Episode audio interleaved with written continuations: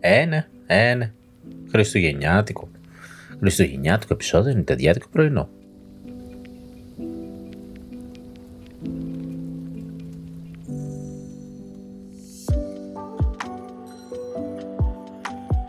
Ξέρω ότι δεν ήμουν και πιο συνεπής άνθρωπος φέτος, έτσι από το Σεπτέμβριο όλα τα σταλίες είμαι, αλλά αυτή τη βδομάδα κανονικά.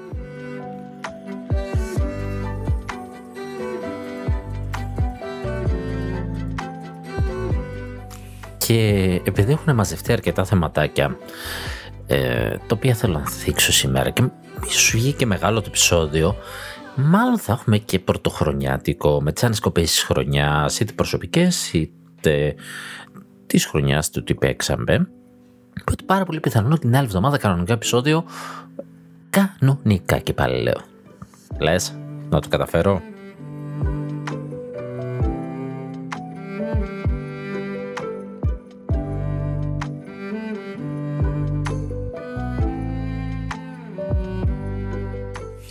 Έχουμε να τα πούμε περίπου από τα Game Awards, τα οποία δεν βρήκα και πολύ ενδιαφέροντα. Αλλά όπως πάντα ξεκινά από τα πιο πρόσφατα και πάω προς τα πίσω. Και τη βδομάδα που πέρασε Nintendo λίγο μας εξέπληξε γιατί στην ουσία έκανε Indie World event το οποίο είχε κάνει σχετικά πρόσφατα ή μου φαίνεται. Ε, πέρασαν κάτι, δύο-τρει μήνες. Κανονικό event πότε, Γενάρη μάλλον. Τέλος πάντων έκανε Indie World και αντί να το κάνει ρε παιδί μου με το παραδοσιακό της τρόπο ένα 20 λεπτό, 40 λεπτό να δείχνει indies ανταυτού μας έδωσε 4 με 5 indies την ημέρα για 5 μέρες τύπου holiday event. The House of Indies το είπε. 4-5 λοιπόν κάθε μέρα. Και έχω να πω ότι τις τελευταίες δύο φορές στα Indie World λίγο γκρίνιαξα με το τι indies είδαμε. Όταν ας πούμε πέρσι είδαμε το Hades να κοντεύει να βγει Game of the Year. Ε, εντάξει, ανεβάζει λίγο τον πύχη ρε φίλε. Και λίγο γκρίνιαξε ότι ε, λίγο τελευταία δεν βλέπουμε τόσο ενδιαφέροντα, τόσο περίεργα. Μ' αρέσουν και τα περίεργα. Αυτή τη φορά δεν μπορώ να πω το ίδιο πράγμα. Είδα αρκετά καλά. Μ' άρεσαν μη σου πω τα περισσότερα. Και λες τι έκπληξη ήταν αυτή ωραία, μας θα δίνει και λίγα λίγα κάθε μέρα, οπότε πάμε να δούμε μερικούς τίτλους. Ή μάλλον όλους.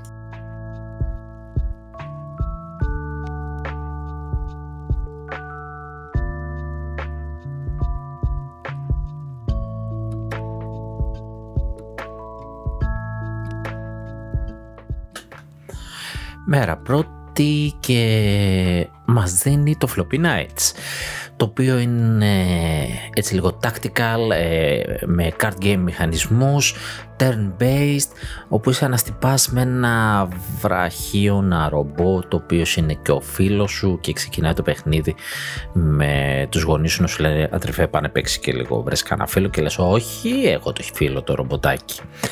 Κυκλοφορεί ε, το, το φανταστικό είναι ότι τα μισά που έδειχνε κάθε μέρα την ίδια μέρα ήταν διαθέσιμα, τα άλλα μισά έρχονται.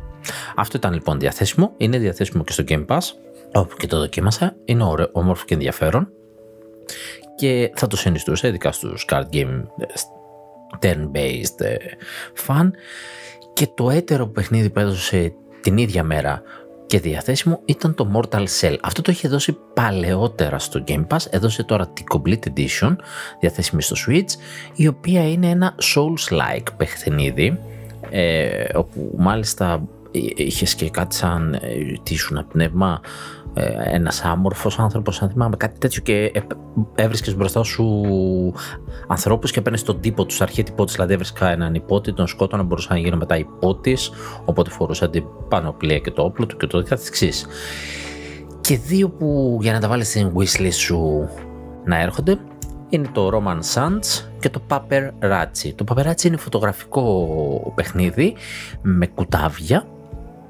Θα έρθει Εν τω μεταξύ είναι αυτό και αυτό αρχές 23 μας λέει. Εδώ και καιρό είναι στο Game Pass. Οπότε δεν ξέρω. το Roman Sans, δεν θυμάμαι καλά κάτι με ζωάκια, είχε να κάνει α, κάτι με... Δεν το πολύ θυμάμαι, είναι για καλοκαίρι του 23. Μας λέει ότι είναι Visual Novel Adventure Puzzle Solving Horror Survivor Simulation. Και ακούς αυτό.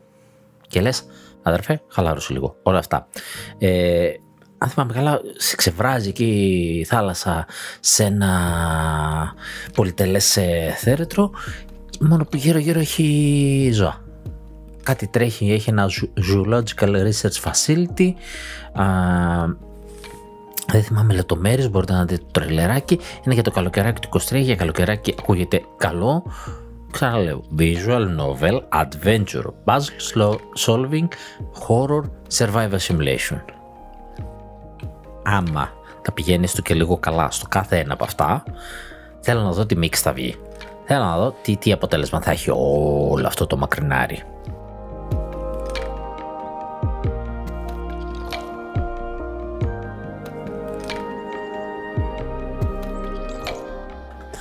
Η μέρα δεύτερη συνεχίζει με άλλα τέσσερα. Τα δύο διαθέσιμα της ημέρας είναι το Captain και το Panchuin από το Punch, μπουνιά. Το Captain, όπως υποδηλώνει, είναι στο διάστημα. Τώρα θα μου πεις ότι μπορούσε να ήταν σε καράβι. Captain είναι και εκείνο.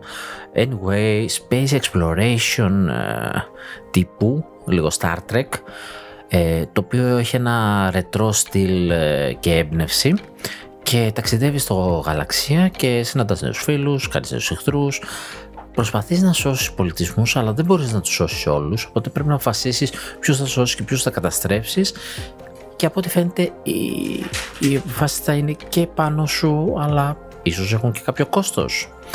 Το έτερο παιχνίδι της ημέρας που είναι διαθέσιμο είναι το Punch το οποίο ξεκινάς να ανακαλύψεις να βρεις το μυστήριο πίσω από το θησαυρό του Punch Mountain. Τώρα τι βουνό είναι αυτό μπουνιά, δεν ξέρω. Πάντως σε όλο το παιχνίδι ρίχνεις μπουκέτα, μαζεύεις λεφτά, διαμάντια και ανεβάζεις τα skills σου. Αυτό είναι ένα single play adventure ή υπάρχει και mode που θα παίξεις split screen με φίλο versus ενάντια. Πολύ ενδιαφέρον. Δύο παιχνιδάκια λοιπόν διαθέσιμα από την τρίτη που μας πέρασε και άλλα δύο τα οποία αναμένουμε. Όπου το ένα είναι το Gecko Gods Gecko είναι μικρή η σάβρα το σαμιαμίδι που λέμε εμείς. Και είσαι ένα τέτοιο σαμιαμίδι και είσαι σε ένα μυστηριώδης νησί και πρέπει να σώσεις το φίλο σου. Και σκαρβαλώνεις, ψάχνεις, έχεις κάποιες ε, αρχές κατασκευές που βρίσκεις μπροστά σου και πρέπει να λύσεις τους γρίφους. Ε, μας μιλάει για πολύ ιδιαίτερο και immersive gameplay πάρα πολύ ενδιαφέρον. Ένα είναι αυτό, Next Year, δεν μας λέει συγκεκριμένα και Risk of Rain Returns. Το Risk of Rain υπάρχει ήδη, έρχεται το δεύτερο του λοιπόν από την Gearbox και είναι ένα roguelite παιχνίδι, ε, πολύ όμορφο, μοιάζει πάρα πολύ του πρώτου. Αν είστε λάτρες του πρώτου δεν το συζητάμε, αν δεν είστε πάντε παίξτε το λίγο το πρώτο, ξεκάθαρα.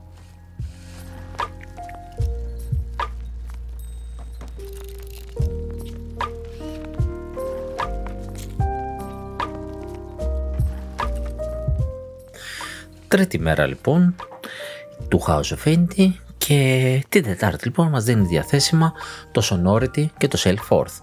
Το Sonority είναι ένα music puzzle adventure το οποίο παρέα με ένα ρακούν λύνει διάφορους μηχανισμούς που έχουν σχέση με το ρυθμό, με τη μουσική πολύ ενδιαφέρον και το Self Forth το οποίο και ο τίτλος δείχνει ότι πρόκειται για ένα παιχνίδι που έχει να κάνει exploration με το καράβι σου. Τελευταία είναι πολύ της και αυτό. Μετά το Spirit Farer και το Adventures of Mara ή κάτι άλλο με Mara. και γυρνάς και βρίσκεις διάφορα νησάκια, πειρατές, κόσμος και έχεις αυτό το adventure μπροστά σου. Αυτά ήταν τα δύο διαθέσιμα και τα δύο για το wishlist σας από την Τετάρτη, τα οποία είναι πάρα πολύ ενδιαφέροντα και τα δύο. Είναι το Teen Hearts και το Potion Craft. Potion Craft Alchemist Simulator είναι ο ολόκληρος τίτλος, Tiny Build, το οποίο φτιάχνεις potions, έτσι μπορείς να βρεις συνταγές, να, να εφεύρεις συνταγές, έχεις υλικά. Ε, δείχνει να έχει, αν καταλαβαίνω καλά, ε, βάθος το gameplay του με την έννοια ότι θέλει το χρόνο, θα φράσει το ένα στατικό το άλλο, δείχνει κάτι εικόνες να καταλήγει να έχεις ολόκληρο χημείο κανονικότατα, με σωλήνε Και πάλι το πρόβλημά μου είναι ότι βγαίνει άνοιξη του 23 ενώ είναι ήδη διαθέσιμο στο Game Pass. Βλέπουμε μια συνέχεια εδώ. Ε, κάτι, κάτι χτίζεται εδώ. Anyway, θα το σχολιάσω μετά. Την Hearts, είναι το άλλο, όπου έχεις μια κατάσταση τύπου καριοθράφστη. Έχεις τα Teen Soldiers, τα στρατιωτάκια κοινώς που είχαμε παιδιά και παίζαμε. Και έχεις έναν κόσμο όμως γεμάτο μαγεία και όπου αυτά ζωντανεύουν, είναι ζωντανά. Και έχει 50 level μας λέει ε, με γρίφους πρέπει να λύσεις. Time bending μας λέει οπότε έχει να κάνει και με το χρόνο. Ε, και ένα πάρα πολύ ενδιαφέρον τρέιλερ δείτε το γιατί βγαίνει 20 Απριλίου έχει ακόμα αλλά το θεωρώ σιγουράκι ρε παιδί μου το, το, το θεωρώ πολύ σιγουράκι από αυτά που έδειξε όλη τη βδομάδα ήταν ίσως και το πιο ωραίο, δεν ξέρω. Περιμένω να βγει, να δω παραπάνω, ίσως να το παίξω για να έχω και μια γνώμη. Το αναμένω.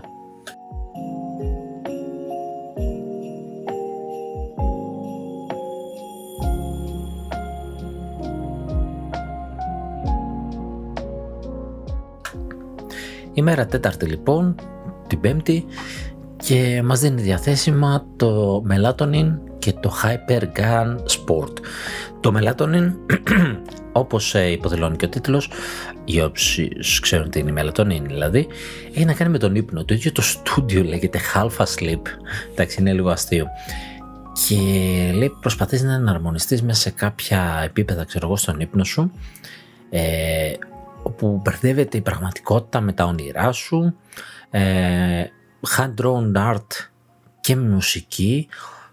Πολύ έτσι χρωματιστά, πολύ ιδιαίτερο στυλάκι.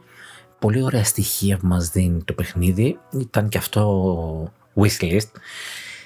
Το Hyper Gun Sport απ' την άλλη είναι ένα φουτουριστικό arcade ε, παιχνίδι αθλητικό που πετάς μια μπάλα στον, ε, στην αντίπαλο, στο,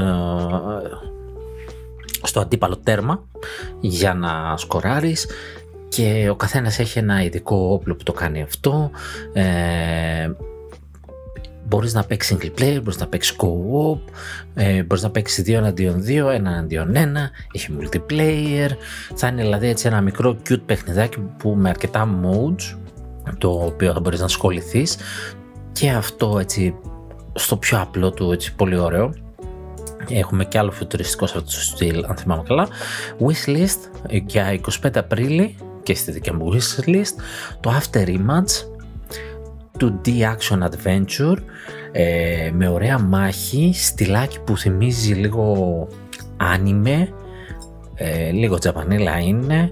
Είσαι σε ένα φανταστικό κόσμο ο οποίος είναι ψιλοκατεστραμμένος ε, και προσπαθείς να επιβιώσει μέσα από αυτό. ε, κάνεις ένα ολόκληρο ταξίδι για να ανακτήσεις τις ε, μνήμες σου για το τι συνέβη σε αυτό το νέο κόσμο δεν θυμάσαι εντάξει ok okay. πίσω όχι και το πιο πρωτότυπο σενάριο βασικά η πρωτοτυπία θα φανεί όταν τελειώσεις το τι συνέβη στον κόσμο το έτερο παιχνίδι που είναι για πιο μετά, πάλι για άνοιξη του 23, όλα για άνοιξη του 23 τι συμβαίνει. Ε, είναι το Smile for Me, ένα πολύ ιδιαίτερο παιχνίδι με ιδιαίτερο εικαστικό. Ε, είναι ένας κλόουν, δεν ξέρω γιατί παιχνίδι με κλόουν ρε παιδιά. Anyway, ένα περίεργο παιχνίδι μας το λέει και το ίδιο ότι δεν θα είναι ένα συμβατικό... Είναι point and click adventure και μας λέει δεν θα είναι ένα συμβατικό παιχνίδι, ένα συμβατικό point and click. Ε, πρέπει να λύσεις να λύσεις προβλήματα ανθρώπων, να μιλήσεις με ανθρώπους, να τους λύσεις τα προβλήματα και να τους ανεβάσεις τη διάθεση. Μας υπόσχεται γενικά και στο gameplay ότι θα είναι πολύ διαφορετικό. Το εικαστικό του εντωμεταξύ θυμίζει. Δεν θυμάμαι τώρα το παιχνίδι. Ε, έτσι, τελευταία που βγήκε που ήταν παρονμένη με οι χαρακτήρες είναι λίγο σαν Paper Mario, σαν ε, να είναι ξύλινες φιγούρες, επίπεδες 2D, όρθιες. Ξέρετε πώς βάζουμε διάφορους χαρακτήρες, ήρωες ε, στο κινηματογράφο, θα πάτε και βλέπετε μπροστά σε έναν Iron Man π.χ. από χαρτόνι. Κάπως έτσι μοιάζουν οι χαρακτήρες. Ε, πολύ πολύ ιδιαίτερο. Και όχι δεν θα έλεγα ότι παρινά και παρατηρητό και αδιάφορο.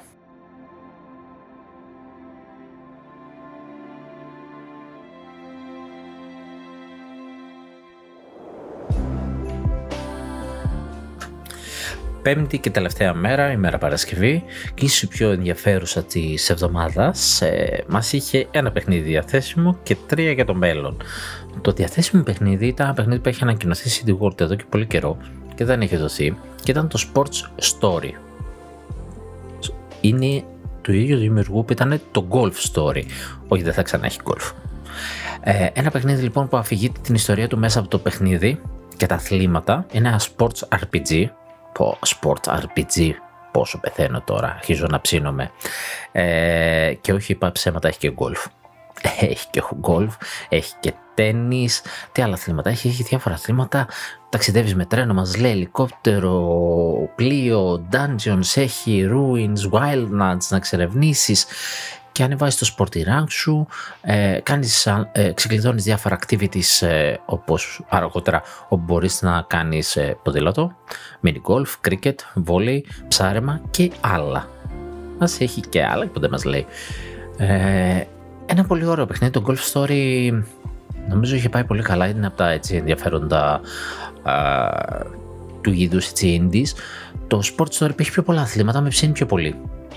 Ενώ ήμουν έτοιμος να το πάρω το golf, golf story, και επειδή έχω άλλα δύο-τρία παιχνίδια στυλ golf και λέω, όχι άλλο golf. Φτάνει μέχρι και το Switch Sports έβαλε golf, δηλαδή όχι. Εκεί το, το άφησα και λέω, ok, okay, κάτσε να δούμε το Sport Story. Βγήκε λοιπόν, κυκλοφορεί. Το δεύτερο παιχνίδι είναι το Sea of Stars για καλοκαίρι του 23, το οποίο είναι το prequel του Messenger. Και αυτό το είχαμε δει. Ε, και έχεις τα Children's Solstice, ένα Lunar More και ένα Solar Blade Dancer. Είναι RPG, είναι Metroidvania, το λες. Το είχαμε δει παλιότερα σίγουρα, αλλά δεν θυμάμαι να έχει αυτό τον τίτλο. Για κάποιο λόγο έχω την εντύπωση ότι δεν είχε αυτό τον τίτλο. Πάντως σιγουράκι. Είναι παιχνίδι σιγουράκι. Το παίρνεις κλειστά μάτια ειδικά. Τώρα μας αρέσει αυτό το είδος και ε, αν έχεις παίξει το Messenger, το οποίο είναι λίγο δύσκολο. Ε, ναι, ναι, ναι. Dust και Neon. Dust and Neon. Ε, ο θάνατος μας λέει είναι απλά η αρχή στο Dust and Neon. Action, Twin Stick, Roguelite Shooter σε ένα post-apocalyptic Wild West. Ok, okay. ξεκίνησες πολύ δυνατά. Κάθε μου πεις και να ήταν Twin Stick, 8 ε, στα 10 Wild West είναι, ήταν ξεκάθαρο μέχρι εδώ.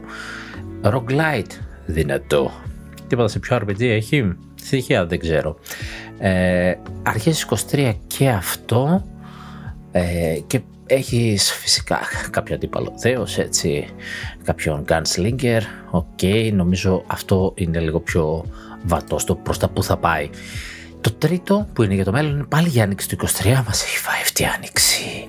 Είναι το Undying. Σε δαγκώσει ένα ζόμπι, έτσι, και έχει μολυνθεί. Και οι μέρες σου είναι μετρημένες. Και είσαι η Unlink παρεπτόντω και πρέπει, πρέπει κοπελιά να επιβιώσεις όχι μόνο για σένα, αλλά και για το γιο σου τον Κόντι. Θέλω να πω το πόσο δεν μ' αρέσουν τα zombie game. Αυτή η περιγραφή με έχει καραψήσει.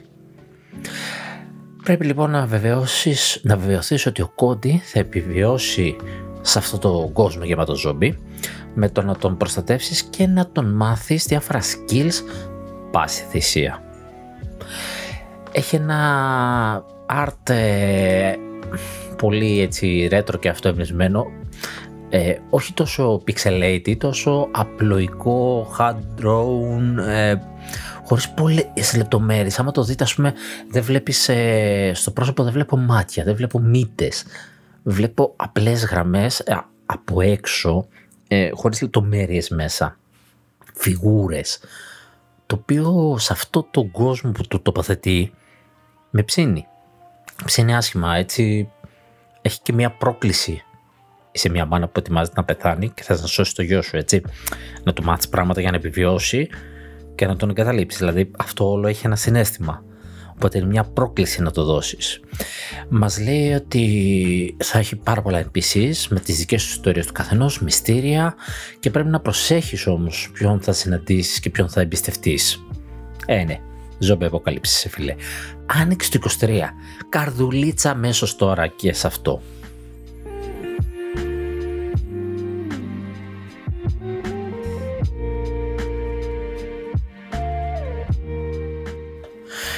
Υπέροχα, υπέροχα indie όλα τους, δεν ξέρω ποιο να ξεχωρίσω, δεν ξέρω από πού να αρχίσεις, ευτυχώς δεν βγήκαν όλα μαζί. Ε, ναι, ναι, ναι, εδώ ψήνεσαι.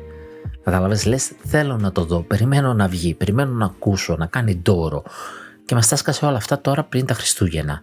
Ήταν ωραία έκπληξη, ωραίο σετάρισμα, καλό θα ήταν να μας έδινε και τις εκτόσεις που έδωσε στην Αμερική. Γιατί στην Αμερική έκανε Indie World ε, Sales μετά από το event αυτό.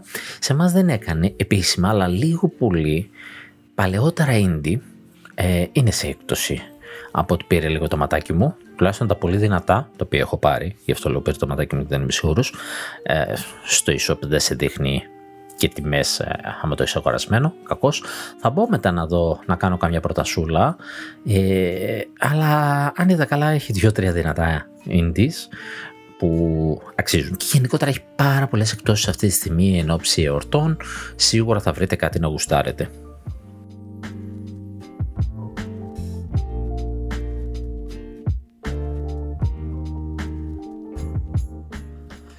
Το Master Hunter βγήκε και έκανε ένα tweet, δεν ξέρω αν έκανε και event, όχι, έβγαλε ένα βίντεο στο tweet, στο Twitter και μας μίλησε για το Master Hunter Stories και μας είπε ότι θα συνεχίσουν να δίνουν δωρεάν υλικό το οποίο δεν υπάρχει λόγος να σταματήσουν να κάνουν γιατί είναι πανεύκολο να το δώσεις. Είναι λογικό γιατί θες να το πουλήσεις στις κονσόλες. Τώρα το Γενάρη βγαίνει το Master Hunter Rise στις κονσόλες, PlayStation και Xbox ε, θα είναι και Game Pass και αργότερα, ε, μάλλον προς την άνοιξη, μην πω καλοκαίρι, νομίζω καλοκαίρι. Μ, καλοκαίρι μάλλον θα είναι όπως ήταν και, το, και στις προηγούμενες κονσόλες, στο Switch δηλαδή και, στο, και μετά στο PC, ε, θα βγει τότε, οπότε θα θέλει κάτι να δίνει για να κεντρήσει και αυτόν τον ενδιαφέρον. Αυτό όμως που έκανε ολόκληρη Capcom, Capcom και με εκνευρίζει είναι που δεν σκέφτηκε ή έστω και μετέπειτα δεν βρίσκει έναν τρόπο να μεταφέρει το save σου μεταξύ τους. Δηλαδή, εγώ έχω παίξει αρκετές ώρες ε, του παιχνιδιού στο Switch. Είμαι στα μισά του expansion. Έχω αφήσει λίγο το expansion. Έχει κάνει κάτι τελευταία, κάτι φοβερά updates με τα companion που είχα αναφέρει σε προηγούμενο επεισόδιο που αρχίζουν να έχουν μεγαλύτερη λειτουργικότητα στο παιχνίδι και μπορείς αντί να πάρεις ένα παίκτη online να πάρεις ένα companion, ε, ένα follower που δεν θυμάμαι και πώς σου λέει πλέον, και να πας να μπεις στη μάχη μαζί του, ο οποίος είναι πολύ καλύτερος από ένα πραγματικό παίχτη. Είναι σχεδόν cheat το πόσο καλά παίζει. Ο αλγόριθμος του είναι απίστευτος. Θα βγει λοιπόν το Master Hunter Rise στο Game Pass. Θα θέλουν οι φίλοι μου να παίξουμε, να κάνουμε κάνα session παρέα. Εγώ θα πρέπει να ξεκινήσω την αρχή. Άλλο χαρακτήρα. Εντάξει, θα παίξω δεν θα πω ψέματα, αν είναι όμορφο τεχνικά, θα παίξω και από εκεί λιγάκι. Ξέροντας το λίγο, θα μπορώ να πάω και πιο γρήγορα. Δεν έχω παίξει άπειρες ώρες σχετικά με το πώς είναι το Master Hunter Rise τιμένο. Έτσι είναι για εκατοντάδες ώρες. Όσοι παίζετε, ξέρετε. Εγώ έχω παίξει με ένα όπλο όλο το παιχνίδι. Έχω αναπτύξει ένα όπλο όλο και όλο. Έχει 14, δεν έχω ασχοληθεί. Δεν ξέρω αν θα ασχοληθώ. Οπότε θα πρέπει κάπως να κεντρήσει και αυτούς όταν θα φέρει το DLC, θα δίνει δωρεάν updates. Άιντε μπας και κινηθεί να κάνει κάτι και μετά save. Πιστεύω ότι όταν θα φέρει το, και το DLC στις κονσόλες, ότι ίσως το βάλει εκεί πέρα feature, ώστε να μην έχει προβλήματα με, τις υπάρχουσες, ε, με τα υπάρχουσα build του παιχνιδιού, γιατί τώρα εγώ αν θέλω να περάσω ένα save και θα έχω και το expansion, πώς θα πάει στο άλλο που θα είναι μόνο το single. Ίσως είναι, αυτό ίσως είναι ένα μπλέξιμο. Μέχρι εκεί μπορώ να το καταλάβω. Βέβαια θα μπορούσα να βγάλει όλο μαζί έκδοση σαν break, ε, Master Hunter Rise σαν break, όλο μαζί δηλαδή με το DLC στις κονσόλες. Ευελπιστεί να πουλήσει. Ιστορικά θα πω για πολλωστή φορά ότι το προηγούμενο της στο Master Hunter World που ήταν τεράστια επιτυχία πούλησε με τα βία 4,5 εκατομμύρια σε PlayStation και Xbox και πούλησε καμιά 12-13 στο PC. Το Rise το είχε συμφωνία από πολύ πριν και μάλιστα έχω αναφέρει σε προηγούμενο επεισόδιο ότι μάλλον η συμφωνία τους είναι πριν τη δημιουργία του Switch και ότι σμπρώξανε το Switch να έχει ένα γιγά παραπάνω RAM ώστε να μπορούσαν να αναπτύξουν το Rise γιατί δεν μπορούσαν, είχε ένα γιγά κάτω έτσι και ήταν 2 γίγα δηλαδή η συσκευή και τους είπαν κάτι 3 γίγα γιατί δεν βγαίνει αδέρφια. 4 πρέπει να το κάνω για να μην τους ζυγονιστούν να συζητηθεί. Η RAM μπορεί να βοηθήσει το developer να καλύψει κάποια πράγματα που η CPU δεν μπορεί, ίσως να χρησιμοποιήσει κάποια άλλη τεχνική για να το υποβοηθήσει, κάνει πιο εύκολη την ανάπτυξη, ελπίζω αυτά να τα λάβουν υπόψη στην επόμενη κονσόλα. Anyway, είχαν αυτή τη συμφωνία, όταν το κυκλοφόρησε στο Switch, ε, έβγαινε και έλεγε ε, το επόμενό μας θα έχεις ω βάση το PC, σου λέει δοκίμασα τις κονσόλες, δοκίμασα το Switch, θα δοκιμάσω το PC που πούλησα και πιο πολύ. Βέβαια πούλησα καμιά 8-9 εκατομμύρια στο Switch και δεν πούλησε στο PC. Η δικαιολογία κάποιον είναι ότι δεν είναι τεχνικά τόσο, όχι άρτιο, αλλά τόσο φοβερό σαν εικόνα, είναι λίγο τα γραφικά, λίγο η παλέτα χρωμάτων διαφορετική, ήταν προσαρμοστή στο Switch η ίδια έκδοση ακριβώς είναι κρυστάλλο και ότι εκεί ξενερώσανε. Εγώ τον βρίσκω πολύ όμορφο σε σχέση με το World και το ότι έχει μικρότερους κόσμους, ότι δεν σου δίνει μια χανή έκταση να πας να ξερευνήσεις. Αυτή η παλέτα που έχει σε σχέση με το story και με τον κόσμο στον οποίο βρίσκεται μου αρέσει πάρα πολύ. Μου άρεσε ακριβώς γιατί είναι αυτό που είναι το Rise και το World είναι το μεγαλύτερο μου flop. Είναι το παιχνίδι που είχα δώσει μέχρι τότε τα περισσότερα λεφτά. Το πήρα 50 ευρώ και τα κλαίγα. Εν τω μεταξύ ξαναγύρισα τώρα και πάρα πολύ μοιάζουν είναι η αλήθεια. Αλλά ίσως το Rise ως πιο καινούριο κατάφερε να με πάει σταδιακά και στο κάνει αυτό στην αρχή και να σου μάθει το παιχνίδι. Στην ουσία όλο το single player, καμιά 60 ώρες, το λες και λίγο ένα τεράστιο tutorial έτσι. Σε βάζει σιγά σιγά να συνηθίσει τους μηχανισμούς και μετά σου λέει αδερφέ, τελείωνε με το village, τελείωσες ξέρω εγώ το πρώτο κομμάτι της ιστορίας, συνέχισε με το hub rank, έχεις το village σου και ανεβάζεις rank σε αυτό και μετά έχεις το hub που είναι το online στην ουσία. Και για να ολοκληρώσεις εντελώς την ιστορία, το, τελ, το τέλος τέλο να το δεις, πρέπει να παίξεις και από εκεί. Οπότε σε οθεί να φας 80 με 90 ώρες να σου δείχνουν το παιχνίδι. Παίζει να είναι από τα μεγαλύτερα tutorial που έχω δει. Εντάξει, φυσικά δεν είναι σαν tutorial, αλλά ναι, έχει μηχανισμούς να σου μάθει από εδώ, που σου μάθει και έχει πολλά πραγματάκια.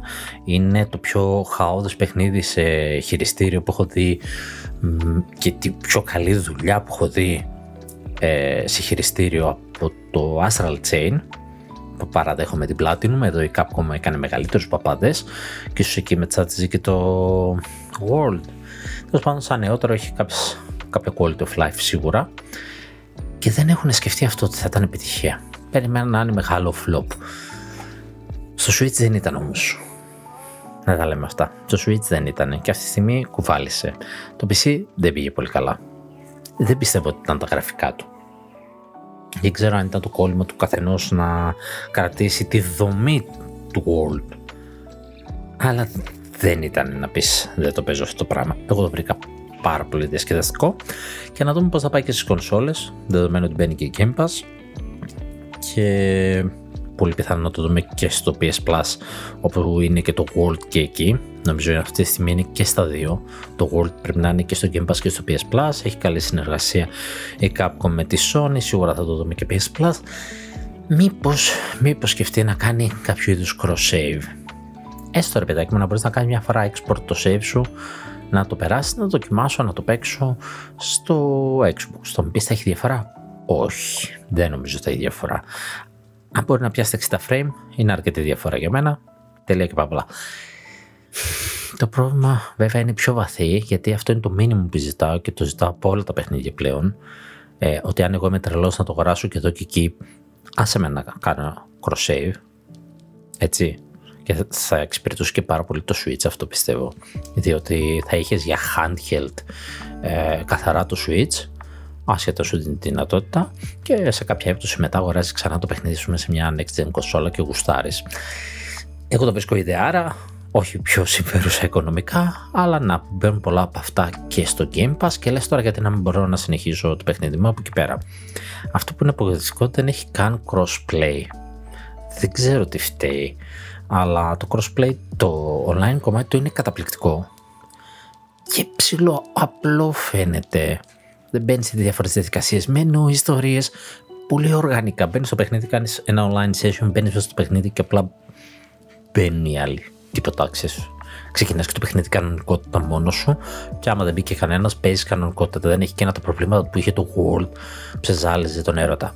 Ε, σε ζάλιζε. Για να παίξεις όλα. Τι έπρεπε να κάνεις ε, online session και να περιμένεις πόση ώρα. Δηλαδή, το πρώτο παίξε ήταν τρομερά χάσιμο χρόνο. Αυτά ελπίζω θα τα σκεφτεί. Γιατί θέλω να συνεχίσω το σέβουν στο Switch και οι φίλοι μου θα παίζουν στο Xbox και δεν μπορώ ούτε να μπορώ να παίξω μαζί τους, ούτε να παίξω στο Xbox με το save μου. Δηλαδή, δώσ' μου μια λύση, ρε φίλε. Δώσ' μου μια λύση.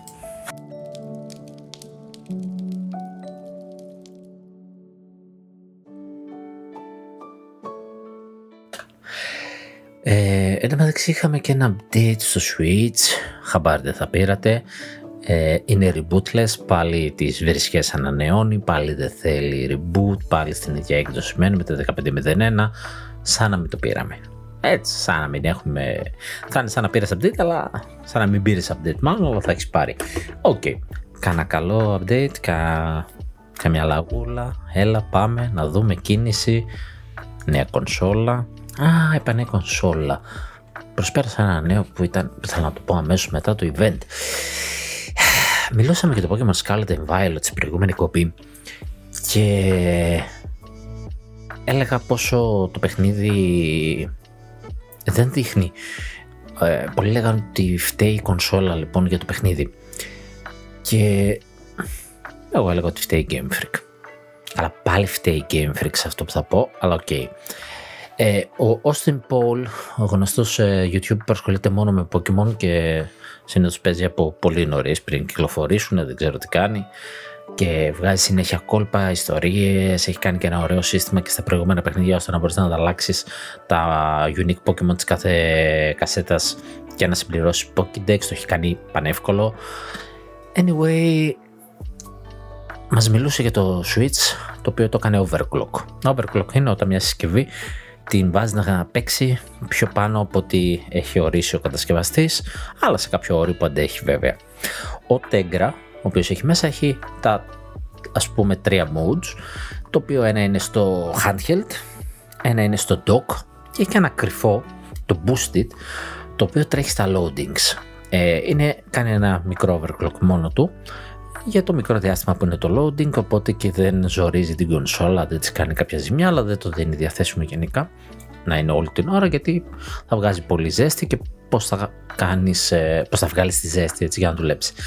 Έλα όμως που έκανε τη δοκιμή και έκανε overclock τη συσκευή και μας λέει ότι τρέχει το παιχνίδι καταπληκτικά και μάλιστα τρέχει στα 60 frames, φαίνεται να παίζει κανονικό 60 frames χωρίς προβλήματα, χωρίς ιστορίες. Κάνει μια μεγάλη ανάλυση τύπου Digital Foundry, αλλά πολύ εύκολη στην κάνει.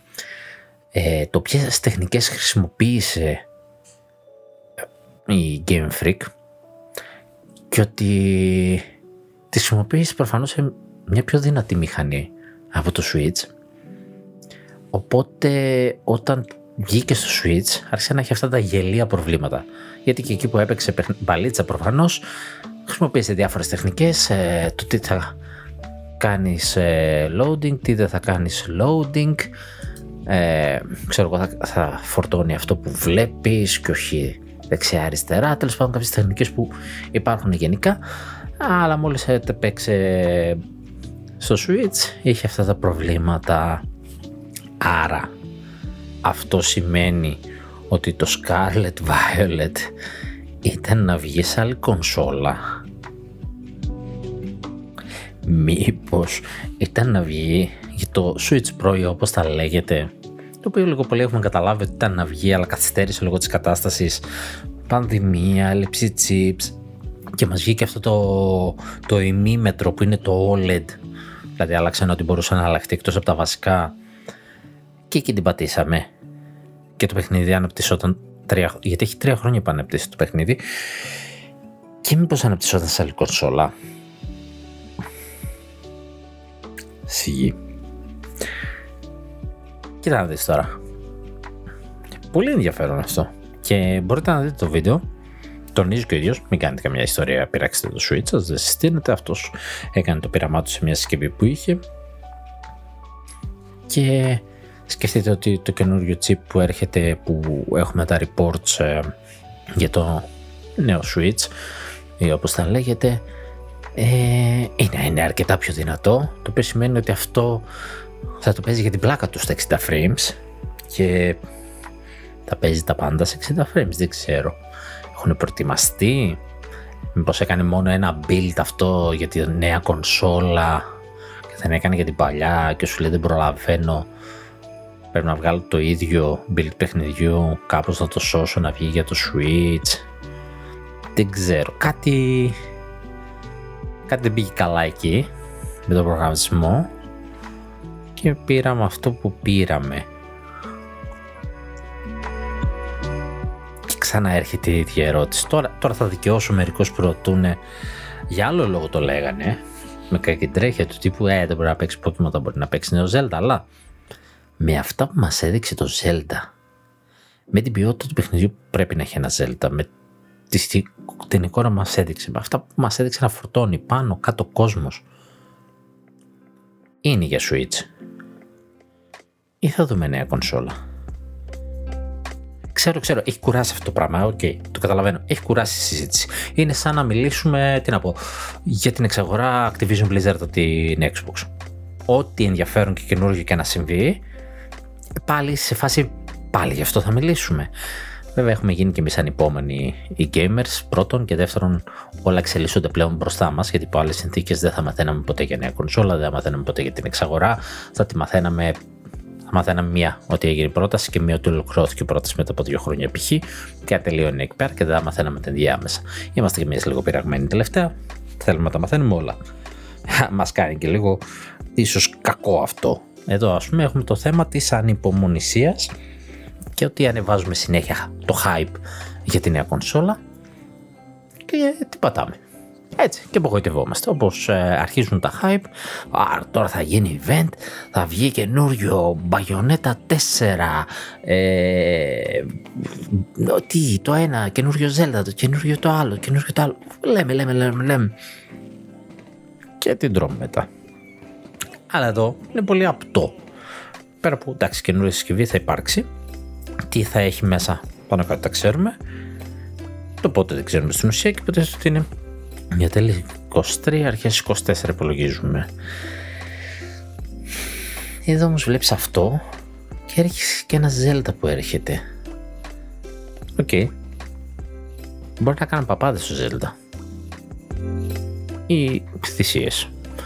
Και στο πρώτο δεν ήταν έτσι άσχημο ε, κατόρθωμα για το Switch, ένα παιχνίδι και είχε τα κόλπα του για να κρύψει για να βοηθήσει το πόσο, πόσο δυνατή δεν ήταν η κονσόλα σε αυτό που ήθελε να αποδώσει έτσι γιατί είναι open world με πολλά στοιχεία.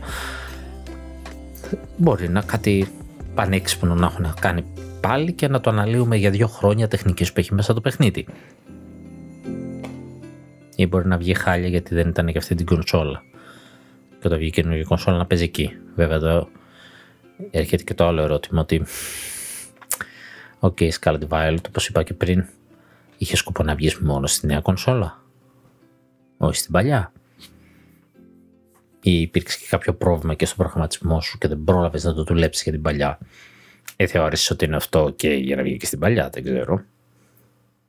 Πολλά ερωτήματα και πάλι θα είμαστε το Γενάρη, θα τρώμε τα νύχια μας να δούμε ανακοίνωση για κανένα event. Μπας και τα ανακοινώσεις, γιατί άμα είναι να βγει το Μάιο η κονσόλα με το Zelda, δεν θα, δεν θα την ανακοινώσεις τότε βέβαια. Μάρτιο τελειώνει και το οικονομικό έτος και άμα βγει τώρα Γενάρη και πήγε την κονσόλα θα κρεμάσει τους υπόλοιπους μήνες να, το αν θα πουλήσει ή δεν θα πουλήσει κονσόλες. Βέβαια δεν είναι απαραίτητο να έρθουν και μαζί, αλλά ok. Okay. Μπορεί μετά το Μάρτιο δηλαδή να πει τον Απρίλιο πάρτε κονσόλα μαζί με το Zelda και να αναλύσουμε να ψάχνουμε pre-order. Μπορεί. Μπορεί ούτως ή άλλως να μην έχει προγραμματίσει ότι ε, θα πέσουν οι πωλήσει ούτως ή άλλως. Έχει ξεπεράσει και το PlayStation 4 από ό,τι υπολογίζεται σε πωλήσεις. Έχει σπάσει ρεκόρ. Οι αντίπαλοι του πλέον είναι δύσκολη, αλλά είναι το PlayStation 2, είναι το Game Boy, είναι το DS. Καλά, δεν τα φτάνει αυτά με αυτό το ρυθμό. Εκτός αν το επόμενο υπολογιστή στην οικογένεια του Switch τότε μπορεί να τα φτάσει. Ok, okay. εκτός αν αρχίζει να το πουλάει από τώρα. Για το Γενάρη το ανακοινώσει, το δώσε το Φλεβάρι. Μπουστάρει και το τέλος της χρονιάς και πάρτε και το Zelda μετά. Και άιντε Γιώργια ξεκινάει νέα τετραετία να πουλάει σαν τρελό. Δεν ξέρω.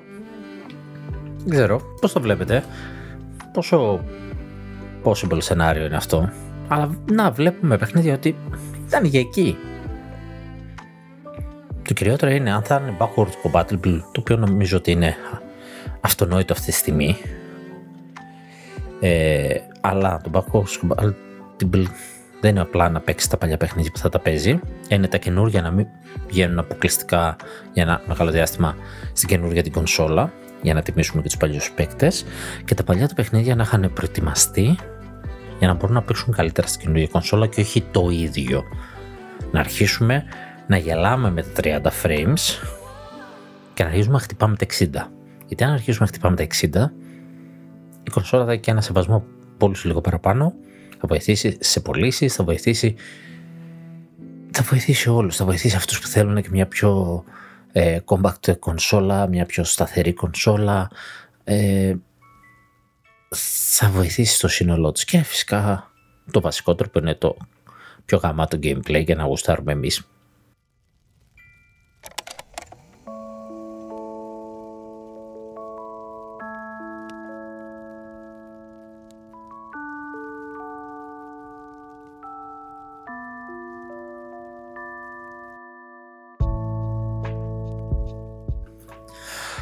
Ο Καμίγια, ο δημιουργός ε, του, του Μπαγιονέτα, μετά τον όλο χαμό που έγινε με το να μαλώσει με διάφορους ίντερνετ τότε που μιλούσαν για τις αμοιβές ε, της φωνής της Μπαγιονέτας, που όλο αυτό πήγε στράφη. Α, η οποία παρεπτόντως, πέρα από αποδείχτηκε ότι έλεγε ψέματα και βγήκαν στις φορές οι φωνίες της και ότι της προσφέρα ένα αρκετά μεγάλο ποσό, απλά ήταν μεγαλύτερο και δεν ήταν αυτά που είπε. Ε, βγήκε και είπε μποϊκοτάρετε και την καινούργια Παγιονέτα. Γιατί όταν ανακοινώθηκε η καινούργια παιχνίδι Παγιονέτα, είπε μποϊκοτάρετε και αυτό. Ε, εντάξει, κατά λίγο γελίο το πράγμα. Ε, νομίζω βγήκαν φορά και διάφορα πράγματα για την ίδια. Ότι ψυχική τη υγεία δεν είναι και τόσο καλή. Δεν είμαι σίγουρος. Νομίζω ότι το διάβασα κάπου, αλλά ας, ας το ξεχάσουμε καλύτερα ότι το είπα. Δεν είμαι σίγουρος, οπότε το προσπερνάμε. Αλλά έχει ανακοινωθεί καινούργια Παγιονέτα.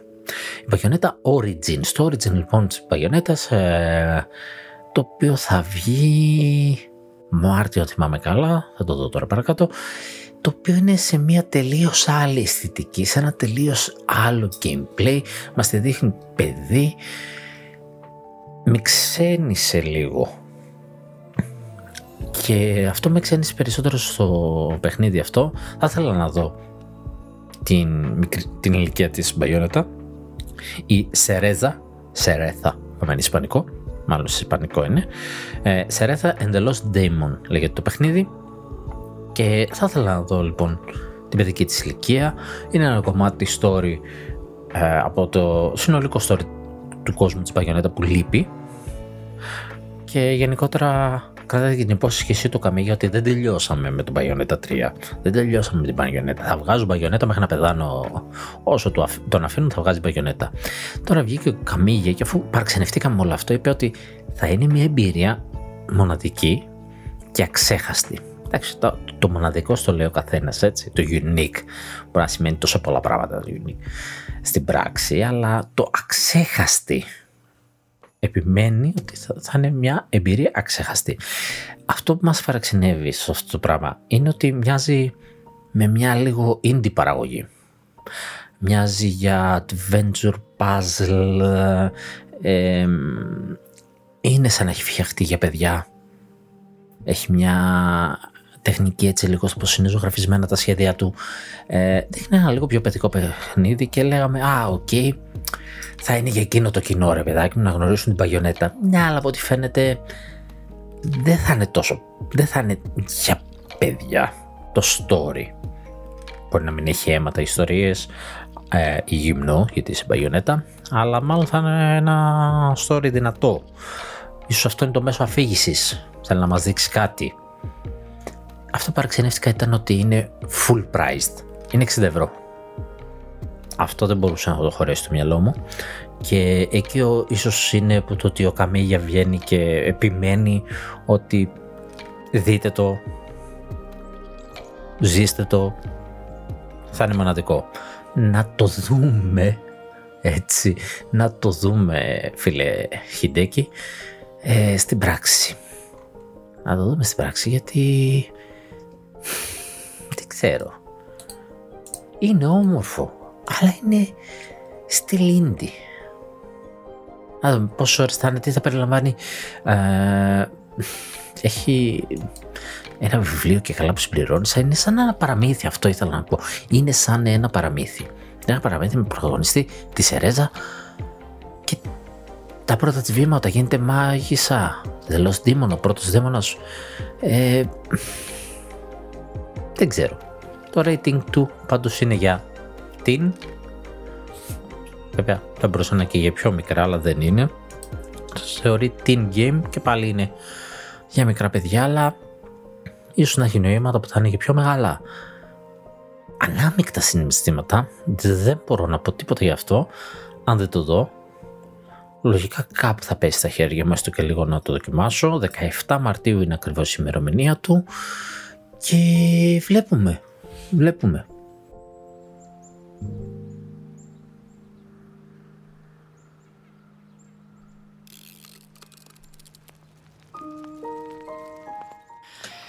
Ένα άλλο παιχνίδι που θα εξερευνήσει την ε, παιδική ηλικία ενός ε, γνωστού χαρακτήρα, ίσως όχι τόσο γνωστού στην Ελλάδα, αλλά η σειρά είναι πασίγνωστη στην Ιαπωνία, είναι το YES, το οποίο λάθος το διαβάζω, αλλά έχω συνηθίσει να το λέω YES γιατί δεν ήξερα τι αφορά.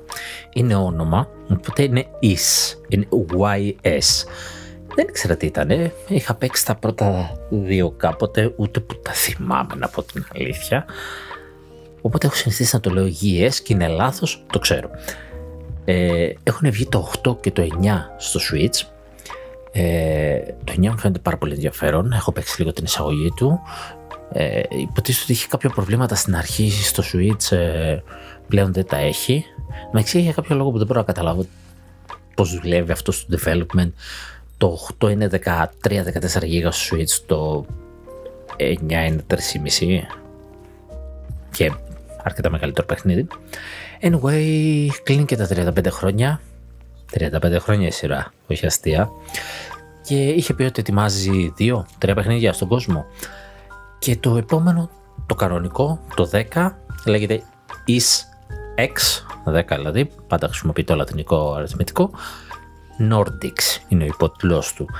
Και εκεί ο Αντόλ, ο πρωταγωνιστής, διότι αυτός είναι ο πρωταγωνιστής και δεν έχω ιδέα τι είναι το Is, ε, ξύλο, δείτε με. Δεν τα έχω παίξει. Τα... Είχα παίξει τα πρώτα δύο και δεν τα θυμάμαι, δεν τα είχα δώσει σημασία. Νομίζω ότι είχε χαρακτήρα εις. Ε, ο Άντολ είναι ο πρωταγωνιστής εδώ. Είναι κάτι σαν ε, ε, αρχαιολόγος. Anyway, θα παίξω και θα σας πω. Στο καινούριο θα είναι 17 χρονών και θα έχει μόνο δύο playable ε, χαρακτήρες λέει και μας έχει δώσει κάποια χαρακτηριστικά κάποιες πληροφορίες έχουν διαρρεύσει για το παιχνίδι. Δεν θα μπω σε τέτοιες λεπτομέρειες. Ε, κατά πίσα πιθανότητα δεν έχει τη ιδέα τι μιλάω και λέτε τι λέει ο τρελός. Ε, Παρ' όλα αυτά, αν και δεν τα έχω παίξει, ε, κρίνοντας με το ποιοι τα έχουν παίξει και τι έχουν πει, δοκιμάστε τα.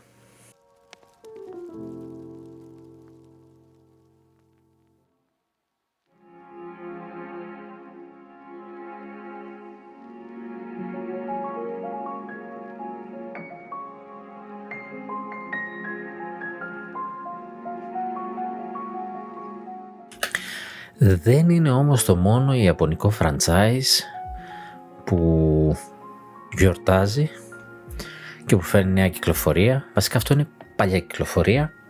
Θα έχουμε το Final Fantasy Pixel Remaster, η οποία θα είναι η συλλογή του 1, 2, 3, 4, 5, 6, τα οποία λείπουν από τις κονσόλες μας και θα έρθουν ε, remaster λέει, αλλά Pixel Remaster το τονίζει, θα είναι πάλι 2D Pixel, σίγουρα πιο όμορφο το αρχικό. Μεταφρασμένο, νομίζω τα πρώτα, ειδικά τα πρώτα δύο δεν υπάρχουν, πάρα πολύ παλιά, δεν υπάρχουν στα αγγλικά. Ε, μη σου πω και το 3-4 δεν υπάρχει, το 5-6 πρέπει να υπάρχει. Ε, έρχονται λοιπόν σε Switch και PlayStation εκεί. Και μας λέει ότι είναι ήδη, ήδη διαθέσιμα σε Android και iOS και Windows. Τι φάση Square Enix, τι φάση. Με το Android ειδικά, άτι με το Windows. Ε, και δεν έχει πει τίποτα για Xbox.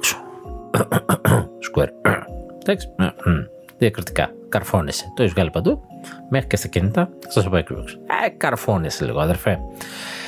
Θα κοστίζει 75 ευρώ. Mm, ναι, θα κοστίζει 75 ευρώ. Το οποίο από τη μία το καταλαβαίνεις, γιατί είναι 6 παιχνίδι. Την άλλη δεν ξέρω αν το καταλαβαίνεις. Anyway, έχει και μια συλλεκτική η οποία βγαίνει κάπου στα 200 ευρώ, θυμάμαι καλά. Ε, το οποίο περιέχει CD, artbook, αυτοκολλητάκια και γενικότερα δεν, δεν ξέρω την αγάπη μερικών με τις συλλεκτικές, αλλά σίγουρα δεν αξίζει τα λεφτά που ζητάει. 260 ευρώ, δολάρια βασικά, 260, α, συγγνώμη, 260 δολάρια, λέει εδώ στην Αμερική, προφόρων και μεταφορικών. Ouch. Πάλι και το φόρο μπορεί να έχει ο καθένας. Ό,τι ποσοστό μπορεί να έχει στη πολιτεία που βρίσκεται, συν τα μεταφορικά. Θα είναι και λίγο βαρύ.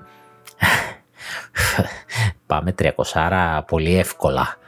Χριστός και Παναγία, δεν ξέρω Ευρώπη. Αν δεν κυκλοφορήσει και στη τιμή ακριβώς, αυτό θα ήθελα να το δω. Πω, πω, πω. OK, okay. καθαρά νοσταλγία να συμπληρώσουμε το franchise. Το καλό είναι ότι συμπληρώνει το franchise. Αυτό που σου λείπαν, αν θες να πεις τώρα να παίξω όλα τα Final Fantasy, π.χ. στο Switch, μπορείς. Ή στο PlayStation. Ή στο Android και, και στα Windows. Ε, αλλά όχι στο Xbox. Anyway, συμπληρώνει το σετάκι. Δεν μπορεί, θα πέσουν σε εκτόσεις τώρα αυτά. Πόσο θα κρατήσουν σε αυτές τις τιμές, μην τρελαθούμε τώρα. Εντάξει, άιτε, καβαλήσαν αυτό το καλάμι ας χαλαρώσουν λιγάκι στη Square γιατί όλο κάτι τέτοια γάζα κάνουν.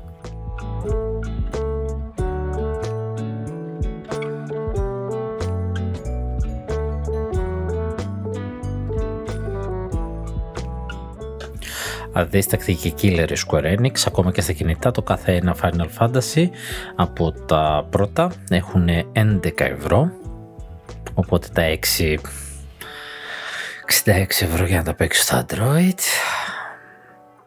Α, συγγνώμη. Το 1 και 2 είχαν στη τιμή. Μετά πάει στα 17. Α, ωραία, ναι. Συνολικά θα βγουν πάρα από το 5 ευρώ. Τα πάρει ένα-ένα γιατί δεν υπάρχουν πακετάκι. Οπότε μας κάνει χάρη. Και γενικότερα έχει ανεβάσει τιμές στα franchise της και καλά να τα τιμήσει.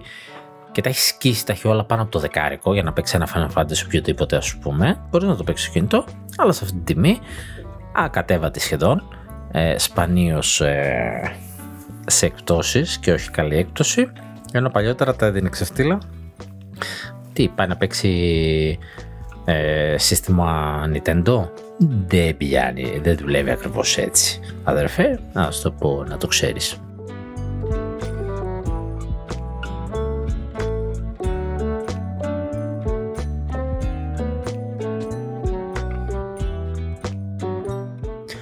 αφού έκραξα Pokemon Scarlet and Violet, θα σου πω και ένα νέο γι' αυτό. Ξεκινάει ο Σονόπο ε, νέο event για το Cinder Race, όπως και για το Delibird που έχει ξεκινήσει ήδη. Ε, τις προηγούμενες μέρες είχε το Charizard, μιλάω για τα 7 starter battle, ε, raid battle. Είναι μάχες, οι πιο δύσκολες μάχες που υπάρχουν και μπορείς να πιάσεις και μια φορά το Pokemon που έχει αυτό το event και θα είναι ένα Pokemon με stats amazing.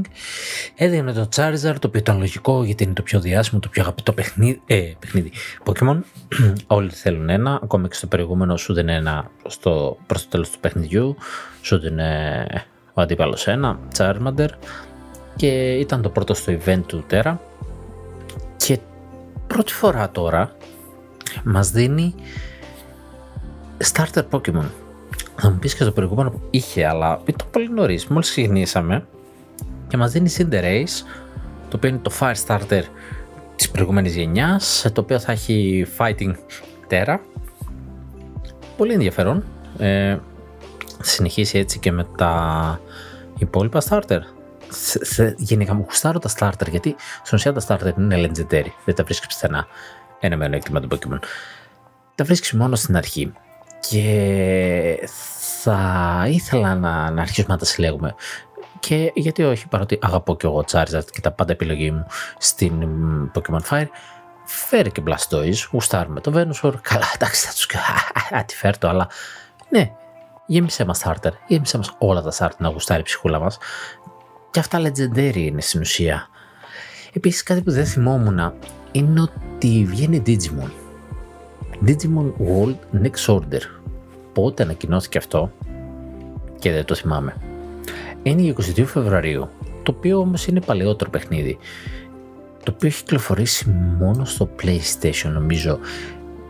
Παρ' όλα αυτά είναι να έρθει και το τρέιλερ του τι να είναι πολύ διαφορετικό. Δηλαδή έχω δει κάποιες εικόνες και από το προηγούμενο το οποίο είναι πόσα χρόνια πριν, είναι το 16 παιχνίδι υπήρχε ε, PlayStation, Windows και στο Vita ήταν πολύ Sony η φάση. Και έχω δει κάποιες εικόνες του και βλέπω και το καινούριο και δεν έχουν καμία σχέση. Φαίνεται πλήρως αναβαθμισμένο, ένα καλό remaster, ένα άξιο remaster και έχει και όλους αυτούς τους γνήσιους ατόφιους ε, μηχανισμούς που θέλουμε από το Digimon ε, που μας άφησε λίγο παραπονεμένο στο Digimon Survive αλλά τα αγαπάμε, είναι παιχνίδαρος. Και μας δίνει αυτό το τίτλο στο Switch. Εκεί βλέπεις αυτά τα στούντια γουστάρουν οι Ιάπωνες πάνε από Sony σε Switch σε Nintendo. Και πολύ ωραία, καλά θα κάνει. Τιμή δεν θυμάμαι. Να μας πει λίγο τιμή, γιατί άμα είναι full price δεν ξέρω λίγο. Θέλω να κρεμαστώ από τα κορδόνια μου. Αλλά πάρα πολύ ωραίο ρε παιδί μου. Και το Φεβρουάριο μας έδωσε gameplay λίγο που είδα κολοψίδια. Είναι και δεν θέλω να βλέπω και πάρα πολλά από τα παιχνίδια που πραγματικά με ενδιαφέρουν αυτή η ανομαλία που έχω.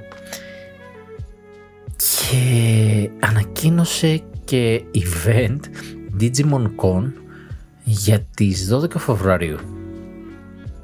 Μαζί με το παιχνίδι 10 μέρες πριν event το οποίο μας λέει ότι θα έχει παιχνίδια merchandise εννοεί card game υπάρχει ένα card game Digimon το οποίο είναι physical λες να το δούμε digital ψήνομαι παιχνίδι αλλά το γραφικό που έχει ε, στη λέξη game, ας πούμε, από πάνω έχει μια εικόνα του παιχνιδιού βγαίνει στις 22.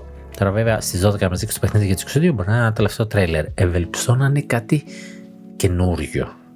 Θα έχει μια μουσική συναυλία, OK, okay, τραγουδάκι και αν είμαι οκ, υπάρχει ήδη το reboot, ε, προφανώς νέα σεζόν.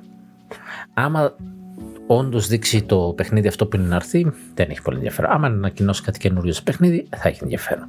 Επίσης, θα έχει ενδιαφέρον να μας ανακοινώσει digital μορφή του card game, να γουστάρουμε κι εμείς που δεν έχουμε παρέες που να γουστάρουν να παίξουν τόσο ε, ανταγωνιστικά card game και να επενδύσουν σε αυτά. Φέρτε και ένα του One Piece, παιδιά, μια που το λέμε, να τελειώνουμε, να, να γουστάρουμε κι εμείς. Οπότε 12 Φεβρουαρίου Digimon Con και 22 Φεβρουαρίου Digimon World Next Order για το Switch.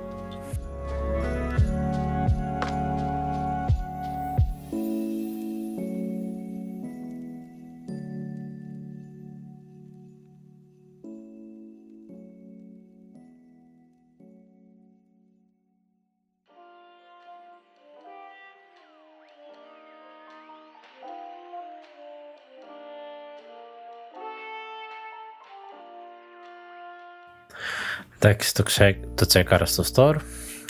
60 ε, ευρώ full price ήταν το Digimon World. Αλλά δεν ξέρω. Ε, μπορείτε να δείτε gameplay χαρακτηριστικά. Νομίζω ότι αξίζει γιατί αν δεν το κούγκλαρα για να δω πότε ανακοινώθηκε και δεν το θυμάμαι γιατί το έχω δει απλά δεν το θυμάμαι. Ε, και έτσι, θα, έτσι πήρα χαμπάρι ότι προϋπήρχε το παιχνίδι. Η αλήθεια είναι ότι αν το, αν το βλέπατε θα το ξέρω θα έλεγα είναι ένα καινούριο παιχνίδι οπότε προσπαθώ να πω day one αλλά το σκέφτομαι. Όχι 60 ευρώ day one αλλά για ένα review το παίρνω. Επίσης τι είχαμε; Είχαμε και update στο, στη Sega. Μας έδωσε ξαφνικά γιατί κανένας δεν νοιάζεται μάλλον και τα πετάει έτσι. Μας έδωσε, μας έδωσε το Alien Storm μας έδωσε το Golden Axe 2 ε, το Virtua Fighter 2 και το Columns μας έδωσε κάτι στο Nintendo 64 Δεν θυμάμαι, θα δω παρακάτω, αλλά ε, μας είχε δώσει τώρα μαζεμένα τα Mario Party. Τα επόμενα είναι Pokemon Battle Stadium, ένα και δύο. Ελπίζω να τα δώσει και αυτά μαζί να τελειώνουν και να τα πάει μήνα-μήνα. Και χρωστάει και ένα Golden Eye που δεν έχει ημερομηνία και ούτε το Xbox έχει δώσει κάποια ημερομηνία. Χρωστάει λίγο τις μεγαλού στο Nintendo 64, λίγο την άνε. Θυμηθήκαν ότι έχουν υπηρεσία και αυτοί και κάνουν ένα update. Οκ. Okay. Ε, τελευταία λίγο είναι αυτό που έλεγα με την αναμονή και με αυτόν που είναι early adopter και κάποιον που δεν είναι. Τώρα εμείς περιμένουμε να μας βάλει κάτι και αν μας δώσει και αν δεν μας δώσει, πληρώνουμε όμως κάνουμε κάτι συνδρομή. Θα μου πεις δεν είχε δώσει μέχρι στιγμή καλά παιχνίδια, είχε δώσει. Άμα σ' άρεσε, σ' άρεσε. Αλλά ρε παιδάκι μου, κάποιος θα το πάρει του χρόνου, θα πάρει πιο πολλά παιχνίδια μαζεμένα, έτοιμα να το παίξει και να διαλέξει, γιατί δεν είναι όλα για όλους. Ε, ένα περίεργο συνέστημα. Παράλληλα, Netflix, Sonic Prime. Βγήκε σειρά, ε, είναι για πιο έτσι παιδιά, ε, με το Sonic.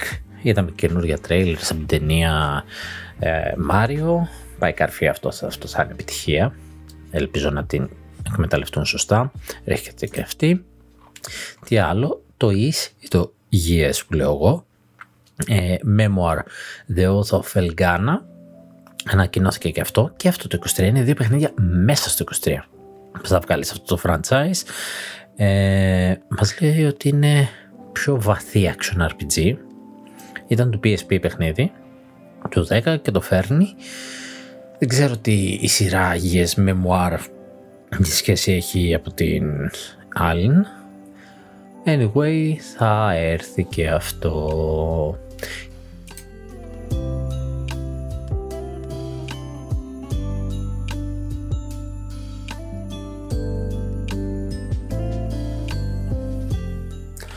Ωραία, έχω να κράξω τη Square Enix. Ε, έβγαλε το Crisis Core, το Final Fantasy 7, το prequel του 7 στην ουσία. Ένα παιχνίδι ήταν και αυτό εποχή σε PSP, Βγήκε, τεχνικά είναι ok και στο Switch παίζει πολύ καλά. Απλά κάποιοι ωραίοι χρήστες είδαν έναν πίνακα που ένα γνωστό πίνακα κιόλας που υπάρχει στο παιχνίδι και πάνω είχε είδα το γράφημα της υπηρεσίας του οποίου πήραν, το οποίο παίζει δηλαδή σημαίνει να μην το πληρώσανε. Ε, έγινε λίγο ρεζίλ, ακριβώς δεν έχει διευκρινιστεί τι έχει γίνει.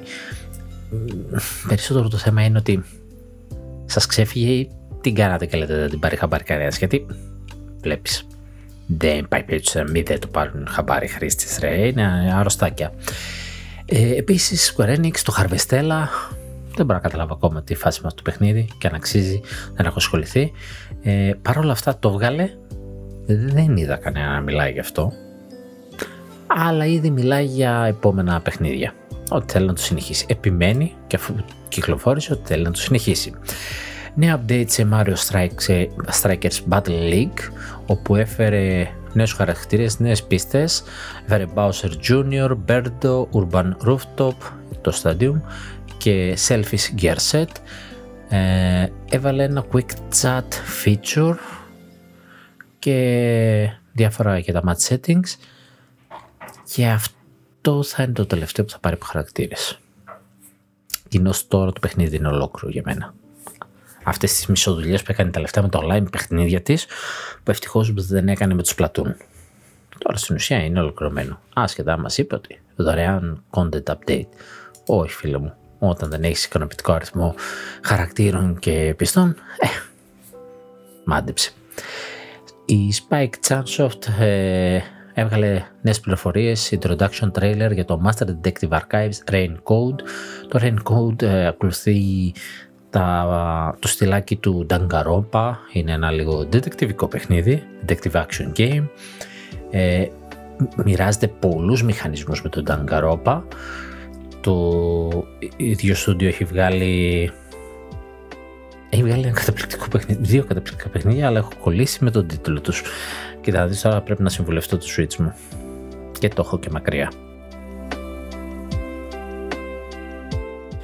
Για τα AI The Somnium Files μελούς υπάρχουν και αυτά τα δύο παιχνίδια γενικότερα βγάζει τέτοιου στυλ παιχνίδια αυτά είναι τα πιο γνωστά ε, έχει πει ότι είναι πάρα πολύ εμπνευσμένο από την Danganronpa έχει πάρει πάρα πολλούς μηχανισμούς ε, έχει όμως πολύ fantasy κομμάτι Θα μου πεις τον Ταγκαρόπα δεν έχει. Έχει. Όποιος το έχει παίξει ξέρει. Έχει ένα τεράστιο αρκούδο μες στη μέση που σου μιλάει. Ναι, εντάξει. Δηλαδή από το εξώφυλλο καταλαβαίνεις ότι είναι λίγο σουρεάλ η κατάσταση. Εδώ πάει πολύ πιο άνιμε. Όπως είσαι detective με ένα συνικάμι. Ένα πνεύμα του θανάτου, ένα θεό του θανάτου, ξέρω εγώ. Και Έλληνες μυστήρια. Πάρα πολύ ενδιαφέρον με τη μία. Πάρα πολύ ωραίο εικαστικό. Έβγαλε νέο introduction trailer και θέλει να δει παραπάνω πράγματα. Εγώ απλά λέω φέρτο. Έτσι, δεν δε, θέλω. Δεν θέλω. Είναι για άνοιξη του 23. Δεν θέλω ρε παιδί, μάσε με. Δεν ξέρω τα παιχνίδια που είναι κάποια παιχνίδια και λίγο πολύ μετά από χρόνια. Έχεις ένα γούστο που λες αυτό είναι ωραίο. Πάνω κάτω ακού, το ακούω. Το ακούω. Τι είσαι, εμπνευσμένο ντακαρόπα. Μηχανισμός από εκεί.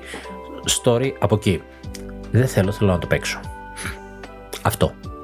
Τελεία. Όπως ξέρω εγώ, είναι να βγει το Hogwarts Legacy. Δεν θέλω. Θα το παίξω. Το οποίο βγαίνει τώρα το Φεβράριο. Οι last gen εκδόσεις πήραν delay για πιο μετά και το καλοκαίρι θα βγει η Switch έκδοση το οποίο ήταν εξ αρχής ανακοινωμένο αυτό θα βγει κανένα εξάμεινο μετά. Να δούμε σε τι κατάσταση θα βγει. Ε, ήδη μας τρόμαζε το ότι είναι σε Switch και Last Gen γιατί θέλαμε να είναι τόσο καταπληκτικό. Από αυτό θα σας πω νέα νωρίς άμα θέλετε. Να κάνω ένα spoiler free σχόλιο γιατί το προπαρήγγειλα ρίσκαρα, προπαρήγγειλα και πήρε και την deluxe έκδοση η οποία έχει και την αρένα ε, πρώτη φορά βλέπω σε Deluxe να έχει κάτι πραγματικά ουσιαστικό, μια που πέρασε αυτό το θέμα. Ε, έχει στο παιχνίδι το βασικό και στην ουσία έχει PvP στο Deluxe. Πέρα από τα cosmetic που είναι πάρα πολύ ωραία, εδώ τα θες. Ε, έχει μια αρένα, Dark Arts Arena που θα είναι το PvP. Πρώτη φορά βλέπω λοιπόν κάτι τέτοιο να είμαι στην Deluxe. Η Deluxe συνήθως έχει. Είσαι σε αναπληρώσει κάτι παραπάνω; Για να στηρίξει το δημιουργό και να σου δώσει κάτι cosmetic και αν έχει κάτι εξτρά να στο πουλήσει χώρια, να στο πουλήσει σε μια άλλη έκδοση, δεν θα έχει άλλες εκδόσεις, δεν θα έχει άλλες αγορές. Η μόνη αγορά που θα δημιουργήσει, το μόνο DLC που θα βγει θα είναι αυτό, η αρένα, να μπορείς να την αγοράσεις αν έχεις πάρει τη βασική έκδοση, να μπορείς να την αναβαθμίσεις deluxe και that's all folks. Δεν θα έχει τίποτα άλλο, καθαρό gameplay. Εκεί παίζει να με χάσετε, εκεί παίζει να παίζω όλη μέρα. Θέλω να το λιώσω από τώρα λέει θέλω, θέλω να έχει και New Game Plus, ας πούμε, να το λιώσω και δεύτερη φορά. Να το φτάσω στα τέρματα, τέτοια φάση. Τόσο καλό θέλω να είναι. Θέλω να περάσω μια, ένα δεύτερο Xenoblade Chronicles 3, όπως είχα περάσει το καλοκαίρι. Και δεν θα είναι και καλοκαίρι, θα είναι Φεβρουάριος. Θα δυσκολεύω να βρω ώρες. Επίσης, έφαγα τον παπά, να το πω εδώ, και πλήρωσα την Deluxe για ένα λόγο. Κάτι το οποίο είναι τέρμα έξω το χαρακτήρα μου. Γιατί έχει τρεις μέρες πρόσβαση νωρίτερα. Όλοι οι άλλοι θα παίξουν Παρασκευή. Εγώ θα παίζω Τρίτη. Κάποιος γελάει τώρα και μαζί με αυτόν είναι και ο Νίκος προ 10 ημερών και γελάει και αυτός.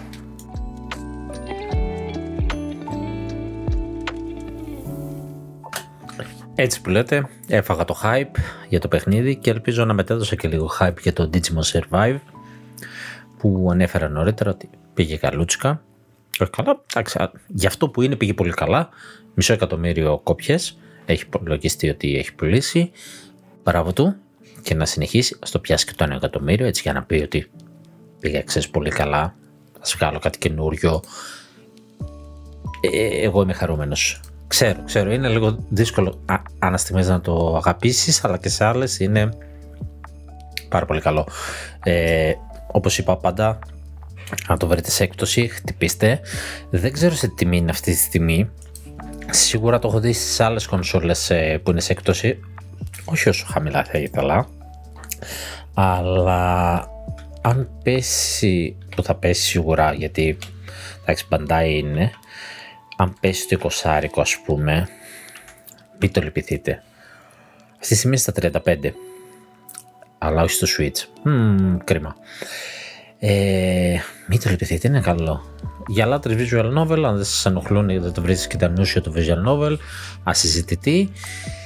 Ε, πολύ ωραίο παιχνίδι. Ξέρετε τι άλλο όμως θα είναι επίσης φθηνό; Persona 3 και 4. Έρχονται λοιπόν. Ε, τώρα, α, πώς, πλησιάζουν Γενάρη. Και θα έχουν από ένα εικοσάρικο του καθένα. Τι φάση. Ενώ το πεντάρι πήγαμε σε κανονικό full release από ό,τι θυμάμαι στο Xbox. Ε, θα είναι και αυτά στο Game Pass 3 και 4 και μάλιστα έχουν πει ότι θα έχουν και next gen γραφικά. δεν ξέρω τι φάση, αντί το 4 3 που ήταν και το PSP. Δεν έχει ανακοινωθεί για το PlayStation αν θα έχει Next Gen. Λογικά θα έχει και απλά δεν το έχει πει και το ίδιο έγινε και στο 5. Ε, και μας λέει ότι και στο Switch θα έχει νέα high resolution graphics smooth, ότι έχει γίνει δουλίτσα, ε, ένα κοσαράκι τιμιότατα να σου πω, α, ε, για να το πάρεις και στο Switch. Πάρα πολύ ωραίο, έχει προσθέσει κάποια πράγματα και τέλος πάντων περσόνα είσαι, δεν, δεν ξέρω αν να το ζητάμε πιο πολύ, 19 Γενάρη. Εντάξει το 5 είναι συναγωνιστό, δεν το ζητάμε, αλλά δεν πάβουν και αυτά να έχουν αυτή την ίδια ωραία δομή. Και παρέα πλέον και με τα Shin Megami Tensei και το 5 που υπάρχει στο Switch, αλλά και το 3 που ήρθε σαν ε, remaster ε, από προηγούμενη κονσόλα, αρχίζει σιγά σιγά να μαζεύεται μια ωραία συλλογή της Atlus στο Switch. Τώρα, ε, μια φήμη για το Pokemon Scarlet Violet ότι έχουμε, θα έχουμε DLC. Ναι, OK. Okay. Κάτι μας είπες. Μπορώ να σου πω και που θα είναι η περιοχή. Κάτι μας είπες. Anyway, πιάσαν κάποιους διαλόγους και κάποια στοιχεία data miners για δύο χαρακτήρες. Τη Billy και τον O'Nare. Ο Billy έχει να κάνει με τους προηγούμενους, με τον υπολογιστή, ξέρετε. First gen, δεν ξέρω. Έχει. Anyway, δύο χαρακτήρες οι οποίοι υπάρχουν στο παιχνίδι αλλά δεν έχουν κάνει τίποτα αυτή τη στιγμή. Ότι από πίσω τους έχουν κώδικα Εκεί μάλλον σε αυτό θα στηριχτεί το DLC, ότι θα έχουμε DLC, εντάξει, νομίζω ήταν de facto, ήταν μη γίνει η αρχή. Dragon Ball Z Kakarot. Αναμένουμε το καινούριο DLC με το νέο έτος, αναμένουμε την next gen ε, έκδοση του στις next gen κονσόλες, δεν μας αφορά στο Switch. Άρτιο στο Switch να πούμε, υπέροχο παιχνίδι να πούμε, πάρτε το. Είχα πει ότι εξεπλάγει ότι μέσα σε αυτό έχει και ένα δεύτερο παιχνίδι, το οποίο είναι το Dragon Ball Card Warriors. Ένα online card game με, τους, ε, με κάρτες με τους ε, χαρακτήρες του Dragon Ball. Το οποίο μάλλον εγώ πήρα χαμπάρι, νοιάστηκα και θα το κλείσει το online κομμάτι γιατί ρε παιδιά δεν ασχολήθηκε κανένας και είναι λογικό. Ίσως ήταν και ένα μικρό πείραμα, φυσικά θα μπορείς να παίξεις άμα θες, απλά θα παίζεις offline, ό,τι κάρτες πήρες θα τις έχεις, δεν θα ενοχλεί αυτά, απλά θα σου κόψει το online. Μη συντηρούμε τώρα server για να παίζεις. Αυτό θα μπορούσε να είναι ένα δεύτερο παιχνίδι μόνο του και να έχει και updates. Είχε και κάτι εικόνες, νομίζω, που για να πάρεις ε, φακελάκια και τέτοια. Έχει και τέτοια. Δεν, δεν ασχολήθηκα σε τέτοιο βαθμό να πληρώσω. Ε, αυτά δεν τα χάνεις. Απλά από ό,τι φαίνεται δεν παίζεις online. Κρίμας. Περιμένουμε τον νέο DLC με τον Bartok και τι άλλο. Έχουμε μια που είπαμε Γενάρη. Hmm. Fire Emblem. Ωραία φίλε. Fire Emblem.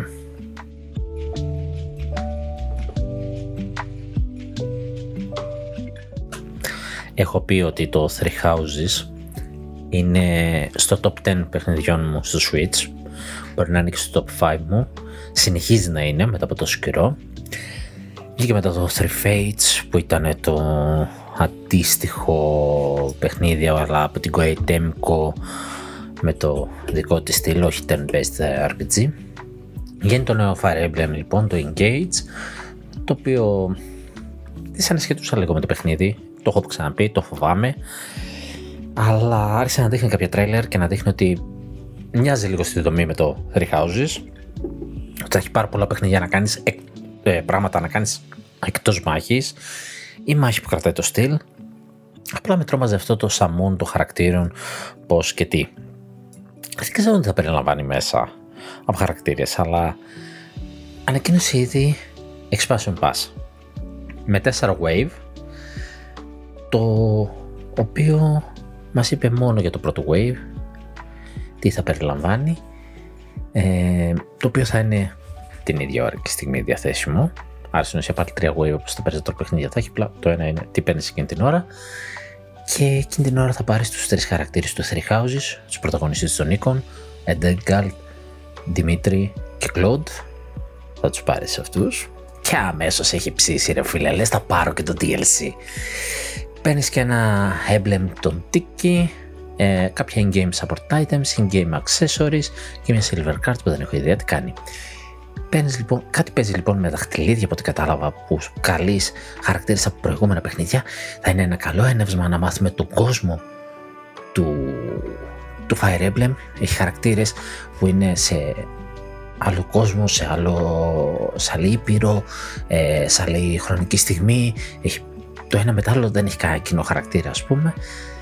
Και αμέσως αμέσως σου φέρνει και το προηγούμενο. Δεν έχω ιδέα ποιους θα περιλαμβάνει και δεν θα περιλαμβάνει το παιχνίδι το βασικό. Άρα τι μπορεί να έρθει. Αλλά αμέσως αμέσως βλέποντας αυτούς τους τρεις νομίζω κλείνει το ματάκι προς όλους να πάρουν το DLC. Έξυπνη κίνηση. Wink wink, με ψήσες. Θα το πάρω το παιχνίδι και θα πάρω και το DLC. OK. Okay. Ε, το ξέρουμε. Δεν θα κρυφτούμε πίσω από το δάχτυλό μας. Θα το πάρω. Ξεκάθαρα.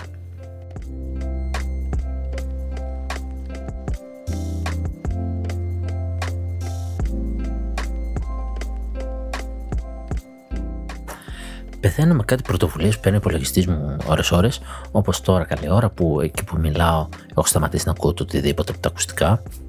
Παρ' όλα αυτά, εγώ συνεχίζω να γράφω και ευελπιστώ να μην το μετανιώσω μετά. Τι άλλο, είχαμε τα Game Awards. Τα βραβεία στα βραβεία, ψηλό διαφορό. Αλλά είχε ανακοινώσεις. Και δεν μπορώ να μην δεν μιλήσω, αν και δεν είδαμε τίποτα και δεν θέλουμε να δούμε τίποτα, Τίποτα. Είδαμε trailer, OK. Okay. Έρχεται Hades 2. Παιδιά, έρχεται Hades 2. Έλεγα τόση ώρα για το Hades, έλεγα πόσο κοντά έφτασε να είναι το Game of the Year για πέρσι και έρχεται το 2. Και δεν είναι οι ίδιοι χαρακτήρες. Εντάξει. Νέοι χαρακτήρες. Κόρη του Δία.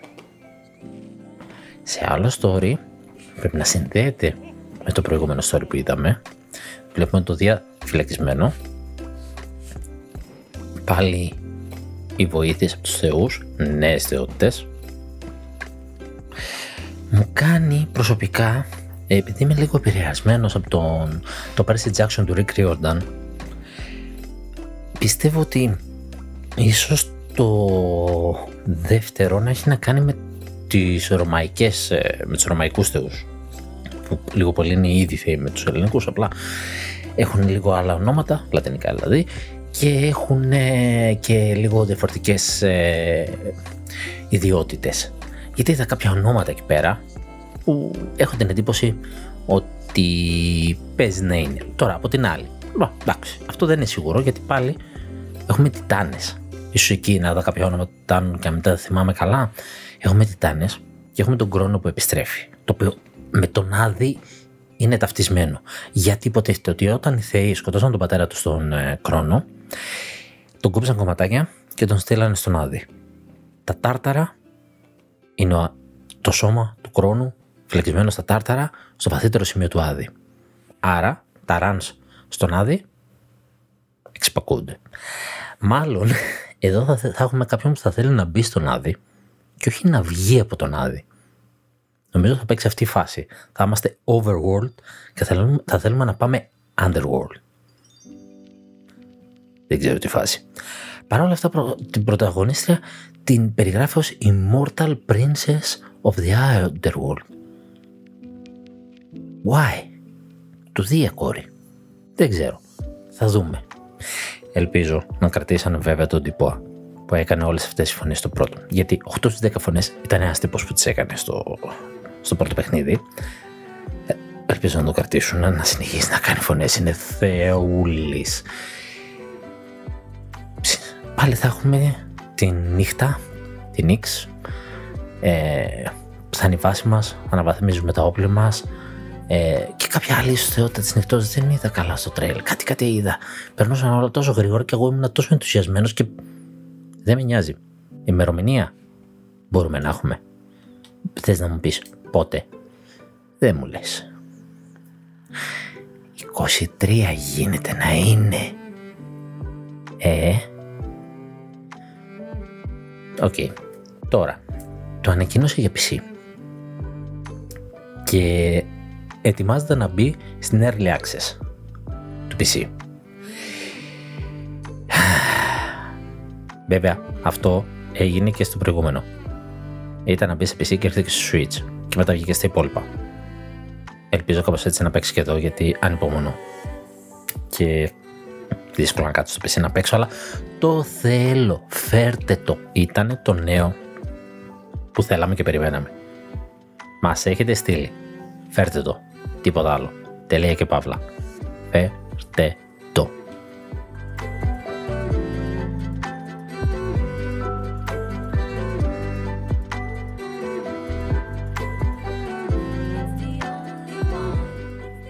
Μην ξεχάσω να θυμίσω, γιατί η Capcom έχει και καλές ιδέες, 14 Απρίλη έρχεται το Network Legacy Collection, ε, ή τα παίρνεις collection μαζί και τα 6 παιχνίδια, 10 λέει, 6 είναι, απλά τα 3 είναι έκδοση α, έκδοση β, τύπου Pokemon, ζήλεψε τότε τα Pokemon, ε, 6 παιχνίδια εγώ θα λέω, και ας λέω ότι θέλει Capcom, ή τα παίρνεις λοιπόν κασετάκι physical όλα μαζί τότε, ή τα παίρνεις 1, 2, 3, 4, 5, 6 σε δύο digital πακετάκια.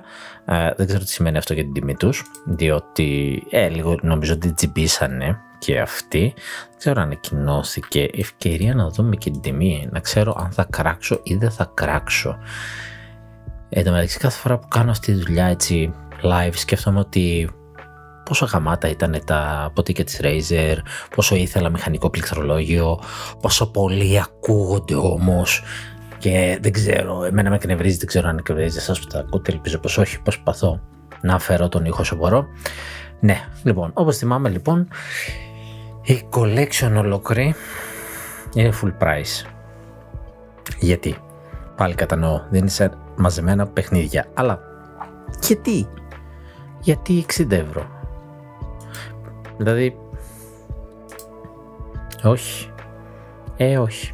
Θα, θα περιμένω ε, την έκπτωση.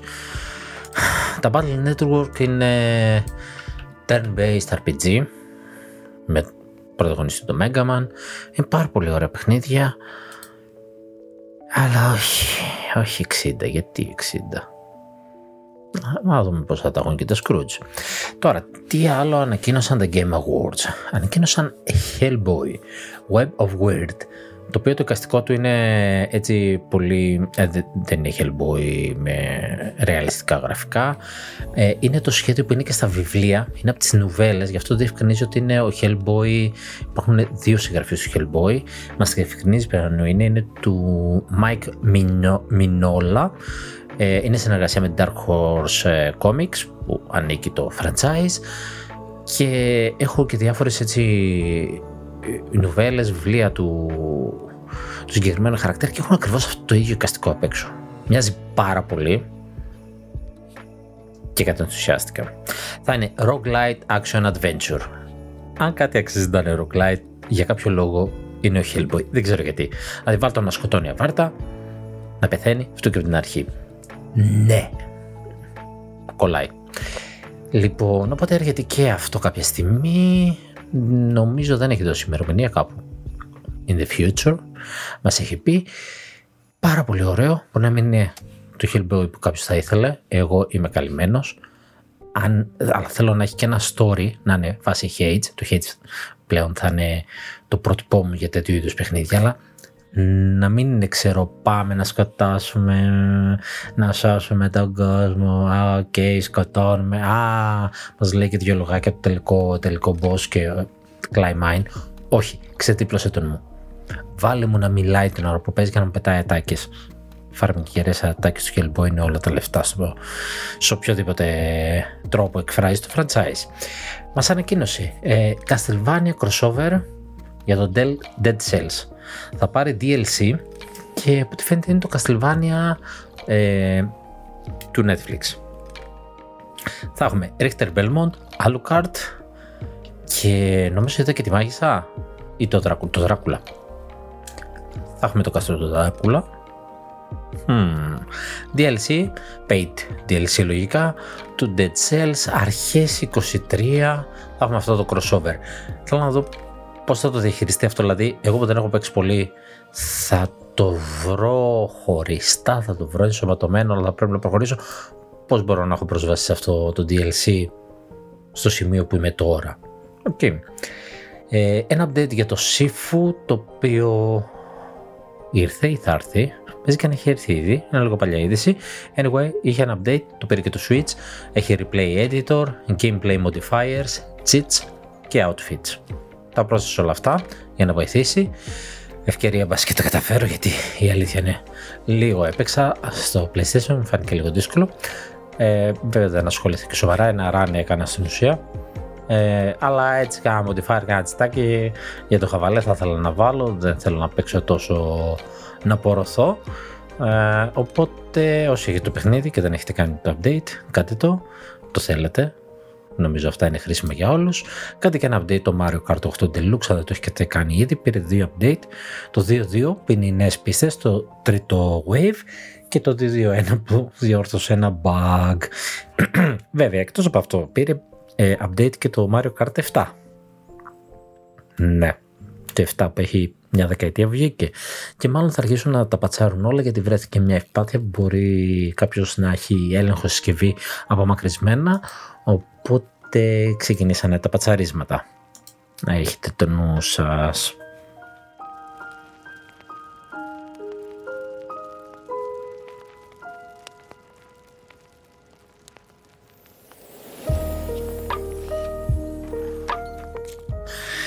Game Awards λοιπόν και βγήκαν τα βραβεία.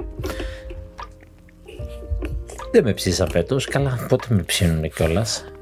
Μας παρασένει καμιά φορά η χαζομάρα, αλλά σημασία δεν έχουν. Εγώ τα βραβεία αυτά, όπως και τα Όσκαρα, ας πούμε, τα χρησιμοποιώ ως εξής. Ταινίες πια δεν μας χάρη, άλλο διαφορετικό από τα παιχνίδια, αλλά ταινίες ας πούμε δεν βλέπω συνέχεια θα δω μαζεμένες. Πες να κάτσω μια φορά και να δω τρεις ταινίες απανοτές και ούτω καθεξής και ούτω καθεξής και να καλύψω τις ταινίες της χρονιάς ξέρω εγώ που ήθελα να δω. Και συνήθως ε, δεν παρακολουθώ και τι συμβαίνει, οπότε στο τέλος χρονιάς βλέπω λίγο τα Όσκαρ, βλέπω τις υποψηφιότητες για Όσκαρ και αρχίζω και ψάχνω τις υποψηφιότητες, όχι τους νικητές. Κάπως έτσι μπορεί να δουλέψει και για τα παιχνίδια. Κάποιο παιχνίδι που δεν έδωσε σημασία σκέφτομαι το Stray που είναι παντού, παντού και να πεις να του δώσω μια ευκαιρία. Δεν με βλέπω να τους δίνω το συγκεκριμένο τους Stray, αλλά OK. Okay.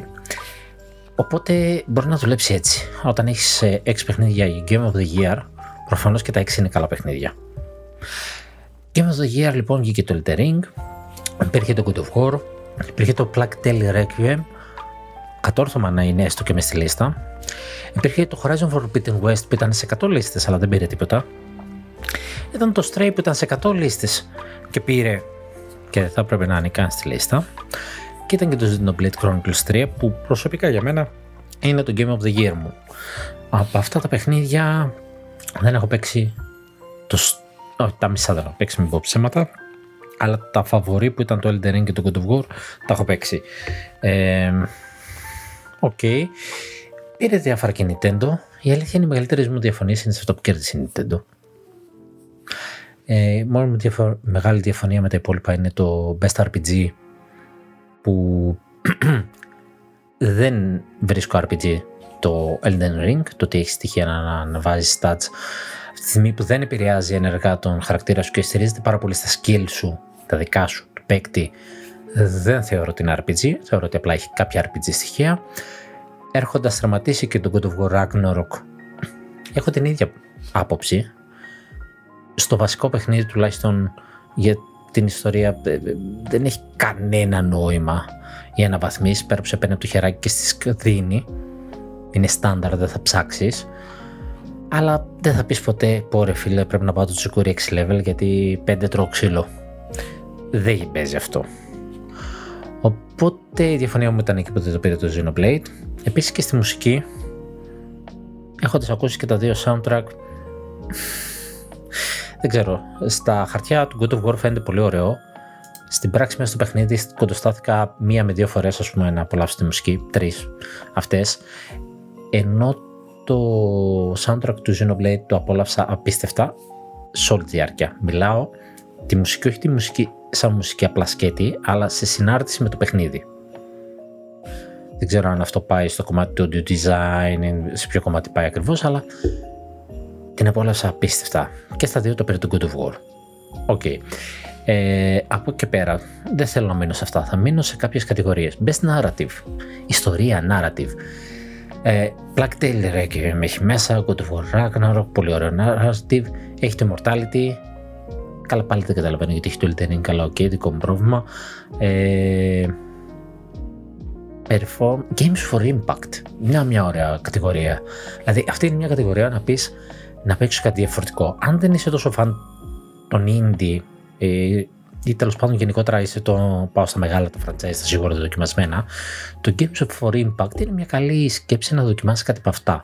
Αν θες έτσι, αν έχεις και λίγο αναζητήσεις και κάτι από αυτά μπορεί να σου τις καλύψει. Οπότε για φέτος είχαμε το MMOR Blue, το As Dusk Falls με το περίεργο εικαστικό του, το Citizen Sleeper, το Endling, το Hindsight και το Α, εγώ σε Teenage Exo Colonist. Το τελευταίο το έχω κάνω ακουστά και ντρέπομαι γιατί από αυτά έχω παίξει μόνο το Asdax Falls και αυτό πολύ λίγο. Ελάχιστα. Την εισαγωγή βασικά, ας πούμε. Και είναι κρίμα. Είναι κρίμα. Τα περισσότερα από αυτά είναι και Game Pass. Επίσης, αγαπημένες κατηγορίες. Indie. Best Indie και Best Debut Indie. Δεν μπορώ, θα βγάλω κακή. και στα δύο το πήρε το Stray και δεν θα έπρεπε να είναι καν στη λίστα. Στο μόνο που χαίρομαι για όλο αυτό είναι ότι είναι τσαναπούρνα το παιχνίδι. Και ο μόνος λόγος που θα το κουμπίσω είναι γιατί όταν και άμα το κουμπίσω, αν το προλάβω όσο είναι μέσα στη συνδρομή του PS Plus και δεν βγει, είναι γιατί είναι τσαναπούρνα. Ξέρω ότι θα δω ε, ιστορία.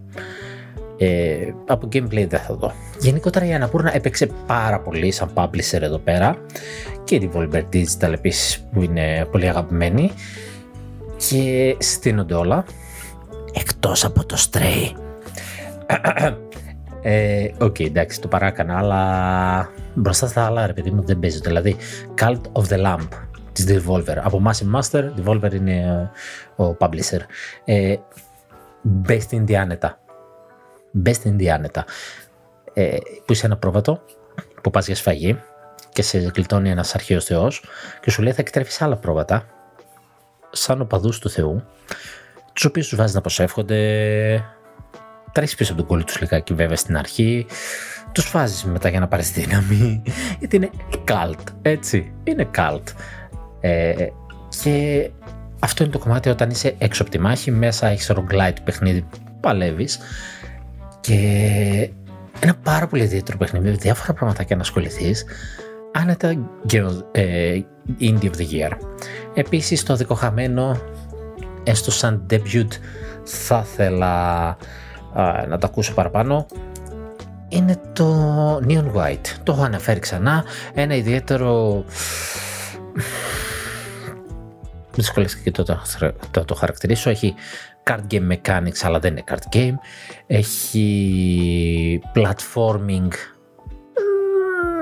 Είναι, αλλά κυρίως είναι puzzle για μένα, γιατί είναι λίγο πολύ συγκεκριμένος ο τρόπος που πρέπει να βγει. Βασικά, συγκεκριμένος δεν είναι, έχει εναλλακτικές, τις οποίες μένει σε σένα να τις βρεις και developers έχουν πει ότι θα χαρούμε πάρα πολύ να δούμε τι κάνατε με το παιχνίδι μας, πώς το νικήσατε. Ε, και ήταν έτσι λίγο από τα παιχνίδια που γενικότερα δεν ακουστήκανε, αλλά είναι εκπληκτικό το Neon White. Είναι σε έκπτωση νομίζω τώρα. Παιδιά, εντάξει, είναι, είναι τρέλα. Δείτε λίγο κάνα τρέιλερ. Έχει και το story του. Έχει κάτι πολύ ωραία γραφικά. Τα μενού του λίγο θέλουν διόρθωση γιατί είναι πόρτα από το PC λογικά και νομίζω ότι έγινε του Λίτσα με το να φτιάξουν λίγο πιο όμορφα τα γραφικά, να, η αναλογία τους και αυτά και το, στο handheld, εκεί λίγο το ε, χτυπάει. Κατά τα άλλα έχει άνιμε γραφικά, ωραίο αισθητικό gameplay, έτσι και μπει στην οτροπία του, δεν τα αφήσεις από το χέρι, υπέροχο. Το Sifu που ανέφερα και πριν για το update, πάρα πολύ ωραίο σκεπτικό όλο το project του, του, του Sifu είναι πάρα πολύ ωραία ιδέα για παιχνίδι. Είσαι ένας καρατεκά, θες να πάρεις εκδίκηση, ε, όσο παίρνεις level up, παίρνεις level up ανεβάζ, ε, γερνώντας, αλλά όσο γερνάς αρχίζεις να γίνεις και αδύναμος, οπότε αν πάρεις πολλά level γίνεσαι γέρος. Ε, πάρα πολύ ωραίο concept, πολύ ωραίος τρόπος να παίξεις ένα roguelite, πώς μπορεί να επηρεάσει, γίνεσαι πιο δυνατός, πεθαίνεις πιο εύκολα, πεθαίνεις εύκολα και το καθεξής. Και το Tunic που φαίνονταν για ένα Zelda game, αλλά είναι πολύ παραπάνω από αυτό. Ε, Tunic είναι στο Game Pass, το Stray είναι στο PS Plus. Το Cult of the Lamb δεν θυμάμαι. Νόμι, νόμιζα ότι ήταν στο Game Pass, αλλά δεν πρέπει να είναι. Αυτά ήταν τα, τα Best Indie και έχει τα Debut, δηλαδή αυτά που πρώτη φορά τώρα βγάλαν Indie, που είναι το Stray, το Tunic, το Neon White που ήταν και στην άλλη κατηγορία, το Norco της Raw Fury, και αυτό ωραίο παιχνίδι, και Game Pass, και το Vampire Survivors, το οποίο είναι και Game Pass και δωρεάν στο Android.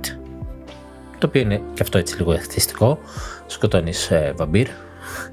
Ε, πολύ ωραίο. Ο κόσμος έχει τρελαθεί με αυτό. Ε, δοκιμάστε τα αυτά. Είναι πάρα πολύ ωραία παιχνίδια όλα. Δηλαδή αυτά τα είναι τα θέλουμε. Ε, είναι όλα τους αξιόλογα. Η Nintendo πήρε βραβείο στο Best Action για τον Bayonetta 3. Ε, βέβαια, μάλλον δεν ξέραν τι να βάλουν ως καθαρό action παιχνίδι, γιατί υπάρχει και το action adventure, έχω μπερδευτεί λίγο. Οπότε ήταν ανάμεσα στο Call of Duty, στο Neon White, στο Sifu και στα Χελονιτζέκια. Και εκεί ήταν λίγο μπέρδεμα τι θα κερδίσει. Εκεί, εντάξει, αν σκεφτείς το Call of Duty θα το δεις πιο πολύ στα MMO, ε, στα online μάλλον παιχνίδια, τα οποία δεν πήρε το βραβείο. Κατά τα άλλα το λες και χωρίς αντίπαλο. Αλλά πάλι όταν θα μου έλεγες ποιο είναι το καλύτερο action της χρονιάς, δεν θα σκεφτόμουν την Bayonetta. Βέβαια τα υπόλοιπα action βρίσκονται μέσα στο action adventure. Ok. Okay. Βέβαια εκεί είναι πάλι και το Stray ως action adventure. Ok. Okay. Και best fighting το MultiVersus και έκπληξη γιατί εκεί περίμενα να το πάρει το Sifu και είναι το multiversus τόσο καλό, είναι τόσο γνωστό, έχουν παίξει τόσο πολλοί κόσμος. Μιλάμε για την κόπια του Smash Bros από τη Warner. Δεν ξέρω.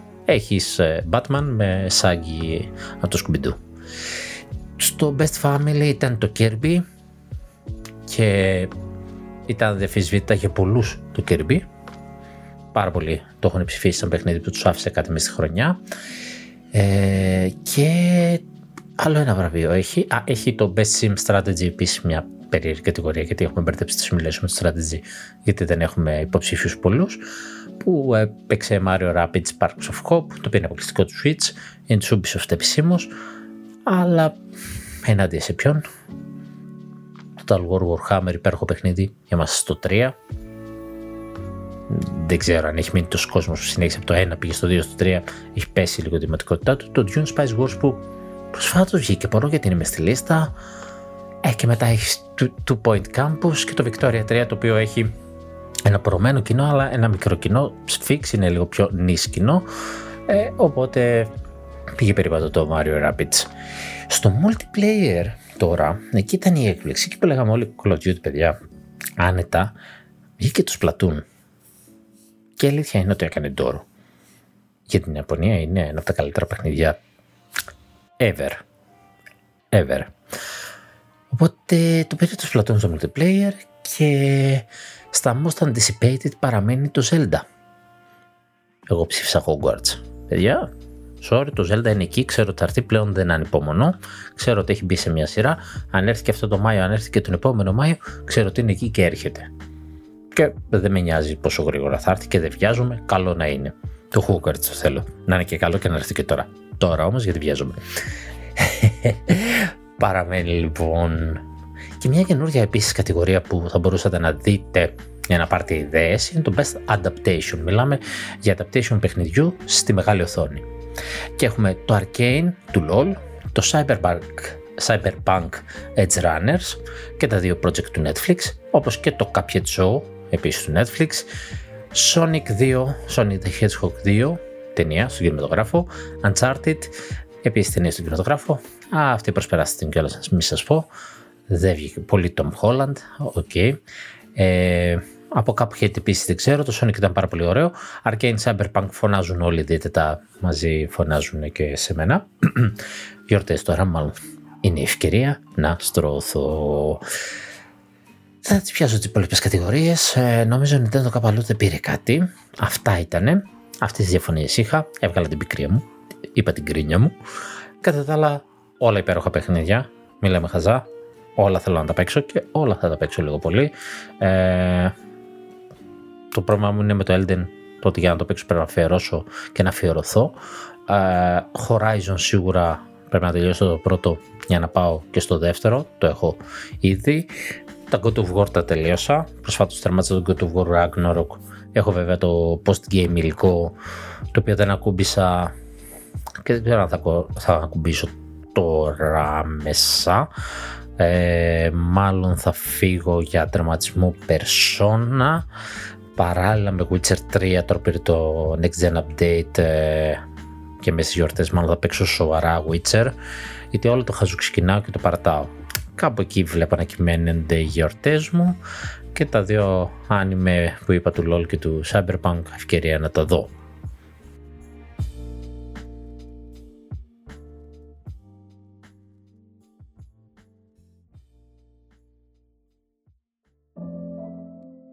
Όπως προέβλεψα, έχω περάσει κατά πολύ την ώρα που συνήθως μιλάω, αλλά είχαν μαζευτεί. Όλα έλεγα να τώρα θα κάνω, να τώρα θα γράψω. Ήμουν έτοιμος να πάω σε εβδομάδε, αλλά οριακά έβγαινε επεισόδιο της προκοπής. Βέβαια, έχω ξαναπεί ότι σκέφτομαι πώς το κάνω και μικρό και α είναι έχει κάτι λίγα, αλλά το θέμα είναι να είναι και ενδιαφέροντα. Να πω πέντε ειδήσει που μπορεί να μην νοιάζουν τους περισσότερους, εκεί είναι ένα πρόβλημα και γι' αυτό αραιώνονται επεισόδια. Για σήμερα, παρότι έχω μιλήσει τόσο πολύ, έχω, θα ήθελα να κάνω και μια ανασκόπηση, όπως είπα, προσωπική ή της χρονιάς, το οποίο μάλλον θα πάει για αυτή εβδομάδα καλώ των πραγμάτων. Ε, επικαιρότητα την κάλυψα, δεν παίζει να βγει κάτι άλλο μες τι γιορτές από ό,τι φαίνεται. Ίσως, ίσως ε, αν έχω όρεξη ε, να κάνω και κάποια gameplay βιντεάκια. Χρωστάω του Wavetail. Ε, πρέπει να ξαναπαίξω την εισαγωγή από την αρχή, γιατί το παίξα σε άλλη, σε άλλη πλατφόρμα και τώρα το έχω switch και δεν λέω να το πιάσω και άμα το πιάσω δεν θα τα αφήσω, αυτό είναι το πρόβλημα. Οπότε για σήμερα λέω να πω λίγες, ε, ό,τι βρω μπροστά μου τώρα, ε, προτάσεις, εκτόσεις ε, και φθηνές κυρίως. Υπάρχουν πάρα πολλές εκπτώσεις. Ε, υπάρχει ας πούμε και το Mario Rabbids που είπα πριν σε πολύ ελκυστική τιμή. Ε, θα πω έτσι εντάχει κάποιες εκπτωσούλες και θα το λήξω. Ό,τι πανεκεφάλιασα, πανεκεφάλιασα. Monster Sanctuary, το οποίο είναι ένα Pokemon-like παιχνίδι με πολύ πιο απλοϊκά γραφικά στα 679. Έχει πάρει κάτι update με extra υλικό, έχει γίνει πάρα πολύ ωραίο. Ε, το αγάπησα, το πήρα day one μου άρεσε πάρα πολύ. Το Inside και το Limbo 2 και 1 ευρώ αντίστοιχα πρέπει. πρέπει. Πήγα να τα ξαναγοράσω και τα έχω. Απλά δεν τα έχω παίξει. Τροπή μου. Αλλά... Room Factory 4 και 5 στα 15 και στα 30 ευρώ. Ιδιαίτερο στυλάκι. Έχει RPG με life of slice, ε, χαρακτηριστικά farming, λίγο αυτό. Αν είναι να πας κατά εκεί θα πας στο Ryza που είναι στα 30 ευρώ και το Ryza 2 που είναι στα 30 ευρώ έρχεται και το Ryza 3 όσον όπου, αν είναι να πας σε τέτοιο στυλ, θα πας εκεί. Θα πας στα ατελεία Ryza, που είναι ό,τι πιο mainstream ε, σε αυτό το στυλ, γιατί είναι ένα πιο ιαπωνικό στυλ, είναι ό,τι πιο mainstream παίζεις να απολαύσεις, είναι πιο action RPG, με καλύτερους μηχανισμούς. Αν είναι να απολαύσεις κάτι, θα απολαύσεις αυτό μεταξύ μας τώρα. Αν είσαι μίστη και τα ξέρεις τα τελειέρ και έχεις παίξει και, τα, και το Sophie, έχει και το Sophie 2 στα 42 ευρώ. Το Tactics Org Reborn που είναι remaster παλιού της Square Enix 42-29 έχει πέσει ήδη. Το Brigandine The Legend of Runesia στα 24-99. Ok, okay. ιδιαίτερα στυλ αυτά, έτσι, τζαπανίλες για λίγους. Attack on Titan Final Battle 38 και 49. Τώρα, τι είναι αυτό, θα το ξαναπώ, πρέπει να το έχω πει άλλη μία. Εγώ αυτό το βρήκα σε ένα ράφι παρατημένο στο Public, το πήρα, πήρα και πιο χαμηλά από εδώ. Ε, το πήρα physical. Πήρα ευτυχώς την έκδοση τη Final Battle. Έχει σημασία, θα το εξηγήσω γιατί. Και έξε plugin. Είναι το παιχνίδι του Attack on Titan. Ξεκινάει το story και έχει προσθέσει ένα τεράστιο DLC που έδωσε, που στην ουσία ήταν δεύτερο παιχνίδι, απλά κράτησε το πρώτο βασικό, δεν άλλαξε κάτι στη μηχανή κοινώς, γιατί αν το πουλήσεις σαν επόμενο κομμάτι ήταν τίμιος, το πούλησε σαν εξτρά υλικό, μόνο που το πούλησε άλλα τόσο ευρώ. Και πλέον υπάρχει Final Battle Edition που τα έχει όλα μαζί δεν συστήνεται καμία άλλη έκδοση. Αν θα πάρετε, πάρετε της Final Battle. Ε, καλή τιμή, θα την ήθελα λίγο πιο κάτω. Πολύ ωραία απόδοση τον, ε, το πώς πολεμάνε στο Attack on Titan, Στεφάν του άνιμε. Πάρα πολύ ωραία απόδοση. Ε, ώρες ώρες μπορεί να γίνει λίγο μονοτόνο βέβαια γιατί επαναλαμβάνεται αυτό. Δεν έχει τόσο ωραίο το RPG να αναβαθμίσει αλλά μετά σου φαίνει αυτή τη δυσκολία. Σπάνι λεπίδες, τελειώνει το αέριο για να πετάξεις. Είναι, είναι, έχει αυτή τη φάση αλλά σου δίνει όλη αυτή την ατμόσφαιρα του Attack on Titan πάρα πολύ καλά. Τα γραφικά του είναι ωραία λίγο μουντά χρωματάκια θα μου πεις Attack on Titan είναι. Θα το ήθελα λίγο πιο κοντά στο άνιμε. Αξιολογώ το, το παιχνίδι και δεν έχει ακουστεί αρκετά. Ε, ειδικά για παιχνίδι το οποίο εμπνεύστηκε από άνιμε είναι από τα καλύτερα Εντάξει, από της Cyber Connect που κάνει το ίδιο ακριβώς πράγμα για όλα τα anime, το προτιμώ. Όχι την χάλια τα παιχνίδια της Cyber Connect, τα αγαπώ, αλλά ας πούμε έχω παίξει τα Naruto όλα και τα τέσσερα και τώρα θέλω να πάρω τον Demon Slayer και λίγο πολύ είναι το ίδιο σύστημα, έτσι. Δεν αλλάζει το σύστημα μάχης. Θα μου πεις και όλα είναι έτσι ψιλο fighting, αλλά ok. Okay. Ε, Syberia 1 και 2 3,5 ευρουλάκια κλειστά μάτια αν δεν τα έχεις παίξει. Κλειστά μάτια το πήρες. Adventure Old School, γρυφάκια. Το 1 και το 2 είναι στην ουσία πακέτο. Το 2 συνεχίζει την ιστορία του 1, ενώ το 3 δεν συνεχίζει και δεν είναι και πολύ καλό. Οπότε το πακετάκι digital στα 3,5 ευρώ είναι με κλειστά μάτια. No More Heroes στα 10 ευρώ, έτσι για τους περίεργους Τζαπανίλας και το 2 στα 10 ευρώ. Το 3 είναι νομίζω στα 30 ευρώ, πιο καινούργιο. Το Citizen Sleeper που είπα πριν είναι στα 13,99. Master Sloth Bundle. Θα σας πω τώρα για bundle. Είναι τρία παιχνίδια πακέτο. Τη κατακαημένη Frogware που έχω αναφέρει την ιστορία της. Έμπτρωε τις βόμβες τώρα στην Ουκρανία. Έμπιο πριν την έκλεψε η publisher του και έπαιρνε τα λεφτά και δεν τη τα έδινε και τώρα προσπαθεί να κάνει republish στα παιχνίδια της με το δικό της. Στο Switch είναι όλα ως Frogware. Στο PC το ένα το παιχνίδι από αυτά που θα σας πω το Singing City έχει την απλή έκδοση για το Xbox One που, που είναι ο παλιός ο, publisher και η series ε, η έκδοση που είναι της Frogware. Και το ξαναγόρασα. Και το ξαναρχίσω να το παίξω στην ε, next gen έκδοσή του. Ε, το Singing City είναι αυτά τα παιχνίδια που όταν βγήκε δεν περιμένει άλλα, δεν πήρε καλή βαθμολογία, αλλά ο κόσμος το στήριξε και του έχει δώσει ένα ένα βαθμό πολύ καλό από τη μεριά της κριτικής του κόσμου. Ε, βγήκε μαζί με ένα άλλο που επίσης ήταν ε, Lovecraft, είναι Lovecraft, Detective Lovecraft, ε, detectivικό, το άλλο είναι πιο adventure, αυτό είναι λίγο πιο action. Έχει πολύ ιδιαίτερους μηχανισμούς, μια ιδιαίτερη ατμόσφαιρα ε, και παρά τα προβλήματα που είχε και την κακή αρχή που έκανε και το κακό όνομα που μπορεί να έκανε, ο κόσμος τα αγάπησε.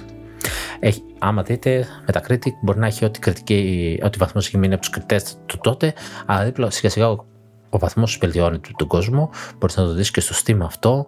Ε, το άλλο παιχνίδι είναι το Call of Cthulhu, να το πω και αυτό. Ποιος θέλει να το δει, adventure ε, Lovecraft, καθαρό Lovecraft, όχι τύπου Lovecraft, καθαρό θα, θα δούμε Cthulhu. Το Call of Cthulhu κιόλας είναι εμπνευσμένο από το tabletop RPG Call of Cthulhu.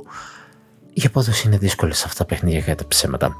Τα έχει πακέτο λοιπόν με το Sherlock Holmes το πρώτο, το Crime and Punishment, γι' αυτό είναι γνωστή η Frogware και τα Sherlock Holmes. Απλά αυτό πήγε να το μεταδώσει στο Singing City. Βέβαια το σύστημα που έκανε στο Singing City είναι πολύ διαφορετικό και καινούριο, ενώ το, το Call of Cthulhu μοιάζει πιο πολύ με το Sherlock Holmes. Το Call of Cthulhu δεν είναι δικό τους, έτσι, με τον μπλέκο. Οπότε είναι το Sherlock Holmes Crimes and Punishment. Έχει πόσες 10 υποθέσεις και να λύσει του Sherlock. Το επόμενο ήταν το Devil's Daughter, το Sherlock Holmes και το Sinking City. Τα έχει πακέτο στα 35,99. Πολύ καλή τιμή.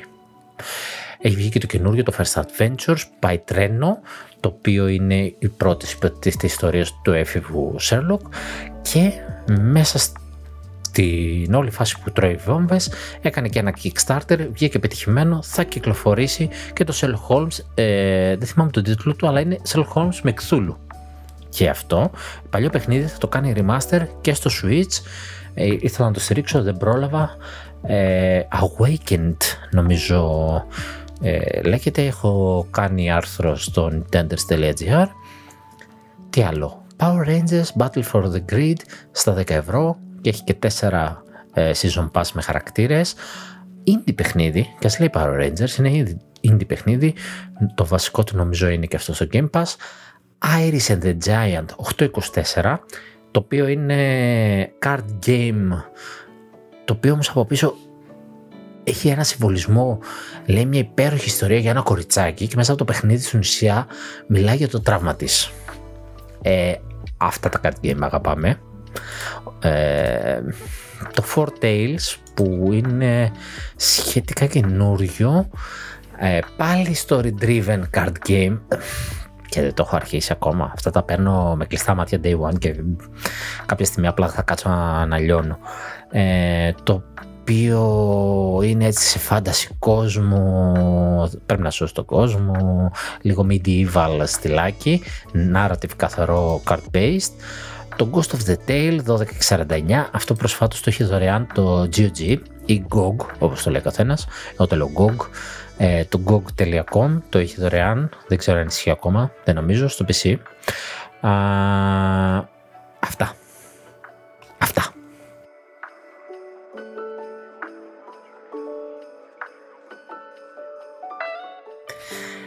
τεράστιο επεισόδιο για πολύ υπομονή, αλλά έχουμε και γιορτές. Οπότε κάποιοι μπορεί να κάθεστε, κάποιοι μπορεί να μην κάθεστε, κάποιοι μπορεί να θέλετε λίγη παρέα ή να μην θέλετε παρέα. Όπως και να έχει, ε, ελπίζω να το αντέξετε μέχρι τέλους, γιατί κοντά δύο ώρες είναι, είναι παπάτσικο. Είχαν μαζευτεί πραγματάκια. Ε, είχαν από διάφορα. Ελπίζω να σας ενδιαφέρανε. Συμφωνείτε, δεν συμφωνείτε πάντα στα σχόλια. Όποιος θέλει μπορεί να σχολιάσει. Το συζητάμε. Ε, το κυριότερο ήταν να σας κρατήσω λίγο καλή παρέα και να περάσει ευχαριστά η ώρα και να ενημερωθείτε. Και θα επανέλθω με συντομότερα, έως πολύ σύντομο. Ε, και ελπίζω σύντομα να επανέλθω, πέρα από το να είναι σύντομα τα επεισόδια και να μην προλογίζω πάλι ε, επεισόδιο που δεν θα έρθει. Όπως και να έχει, να έχετε καλές γιορτές, σήμερα Χριστούγεννα που γράφει το επεισόδιο για μένα μετά από καφέ και τσίπουρα συνδυασμός φοβερός και κάτι κοτόπουλα εδώ ψητά γαλοπουλιστή ήταν. Ε, είμαι έτοιμος για ύπνο, παρότι είναι απογευματάκι. Ε, καλά Χριστούγεννα λοιπόν, καλές γιορτές. Δεν θα πω καλή χρονιά για να επανέλθω, για να ζοριστώ. Ε, να είστε καλά, να είστε ηρέμοι, να είστε ευτυχισμένοι. Ε, ό,τι επιθυμείτε, όσοι δουλεύετε βαθιά ανάσα και πάμε. Δεν πειράζει που είναι γιορτές. Έχω κάτσει ελάχιστες γιορτές. Όλες οι υπόλοιπες δούλευα full. Δεν πειράζει. Βαθιά ανάσα. Εδώ, δύο ώρες επεισόδιο για πάρτι σας ρε. Βάλτε το εκεί και ακούστε το σε 30 δόσει. Όλα Καλή συνέχεια.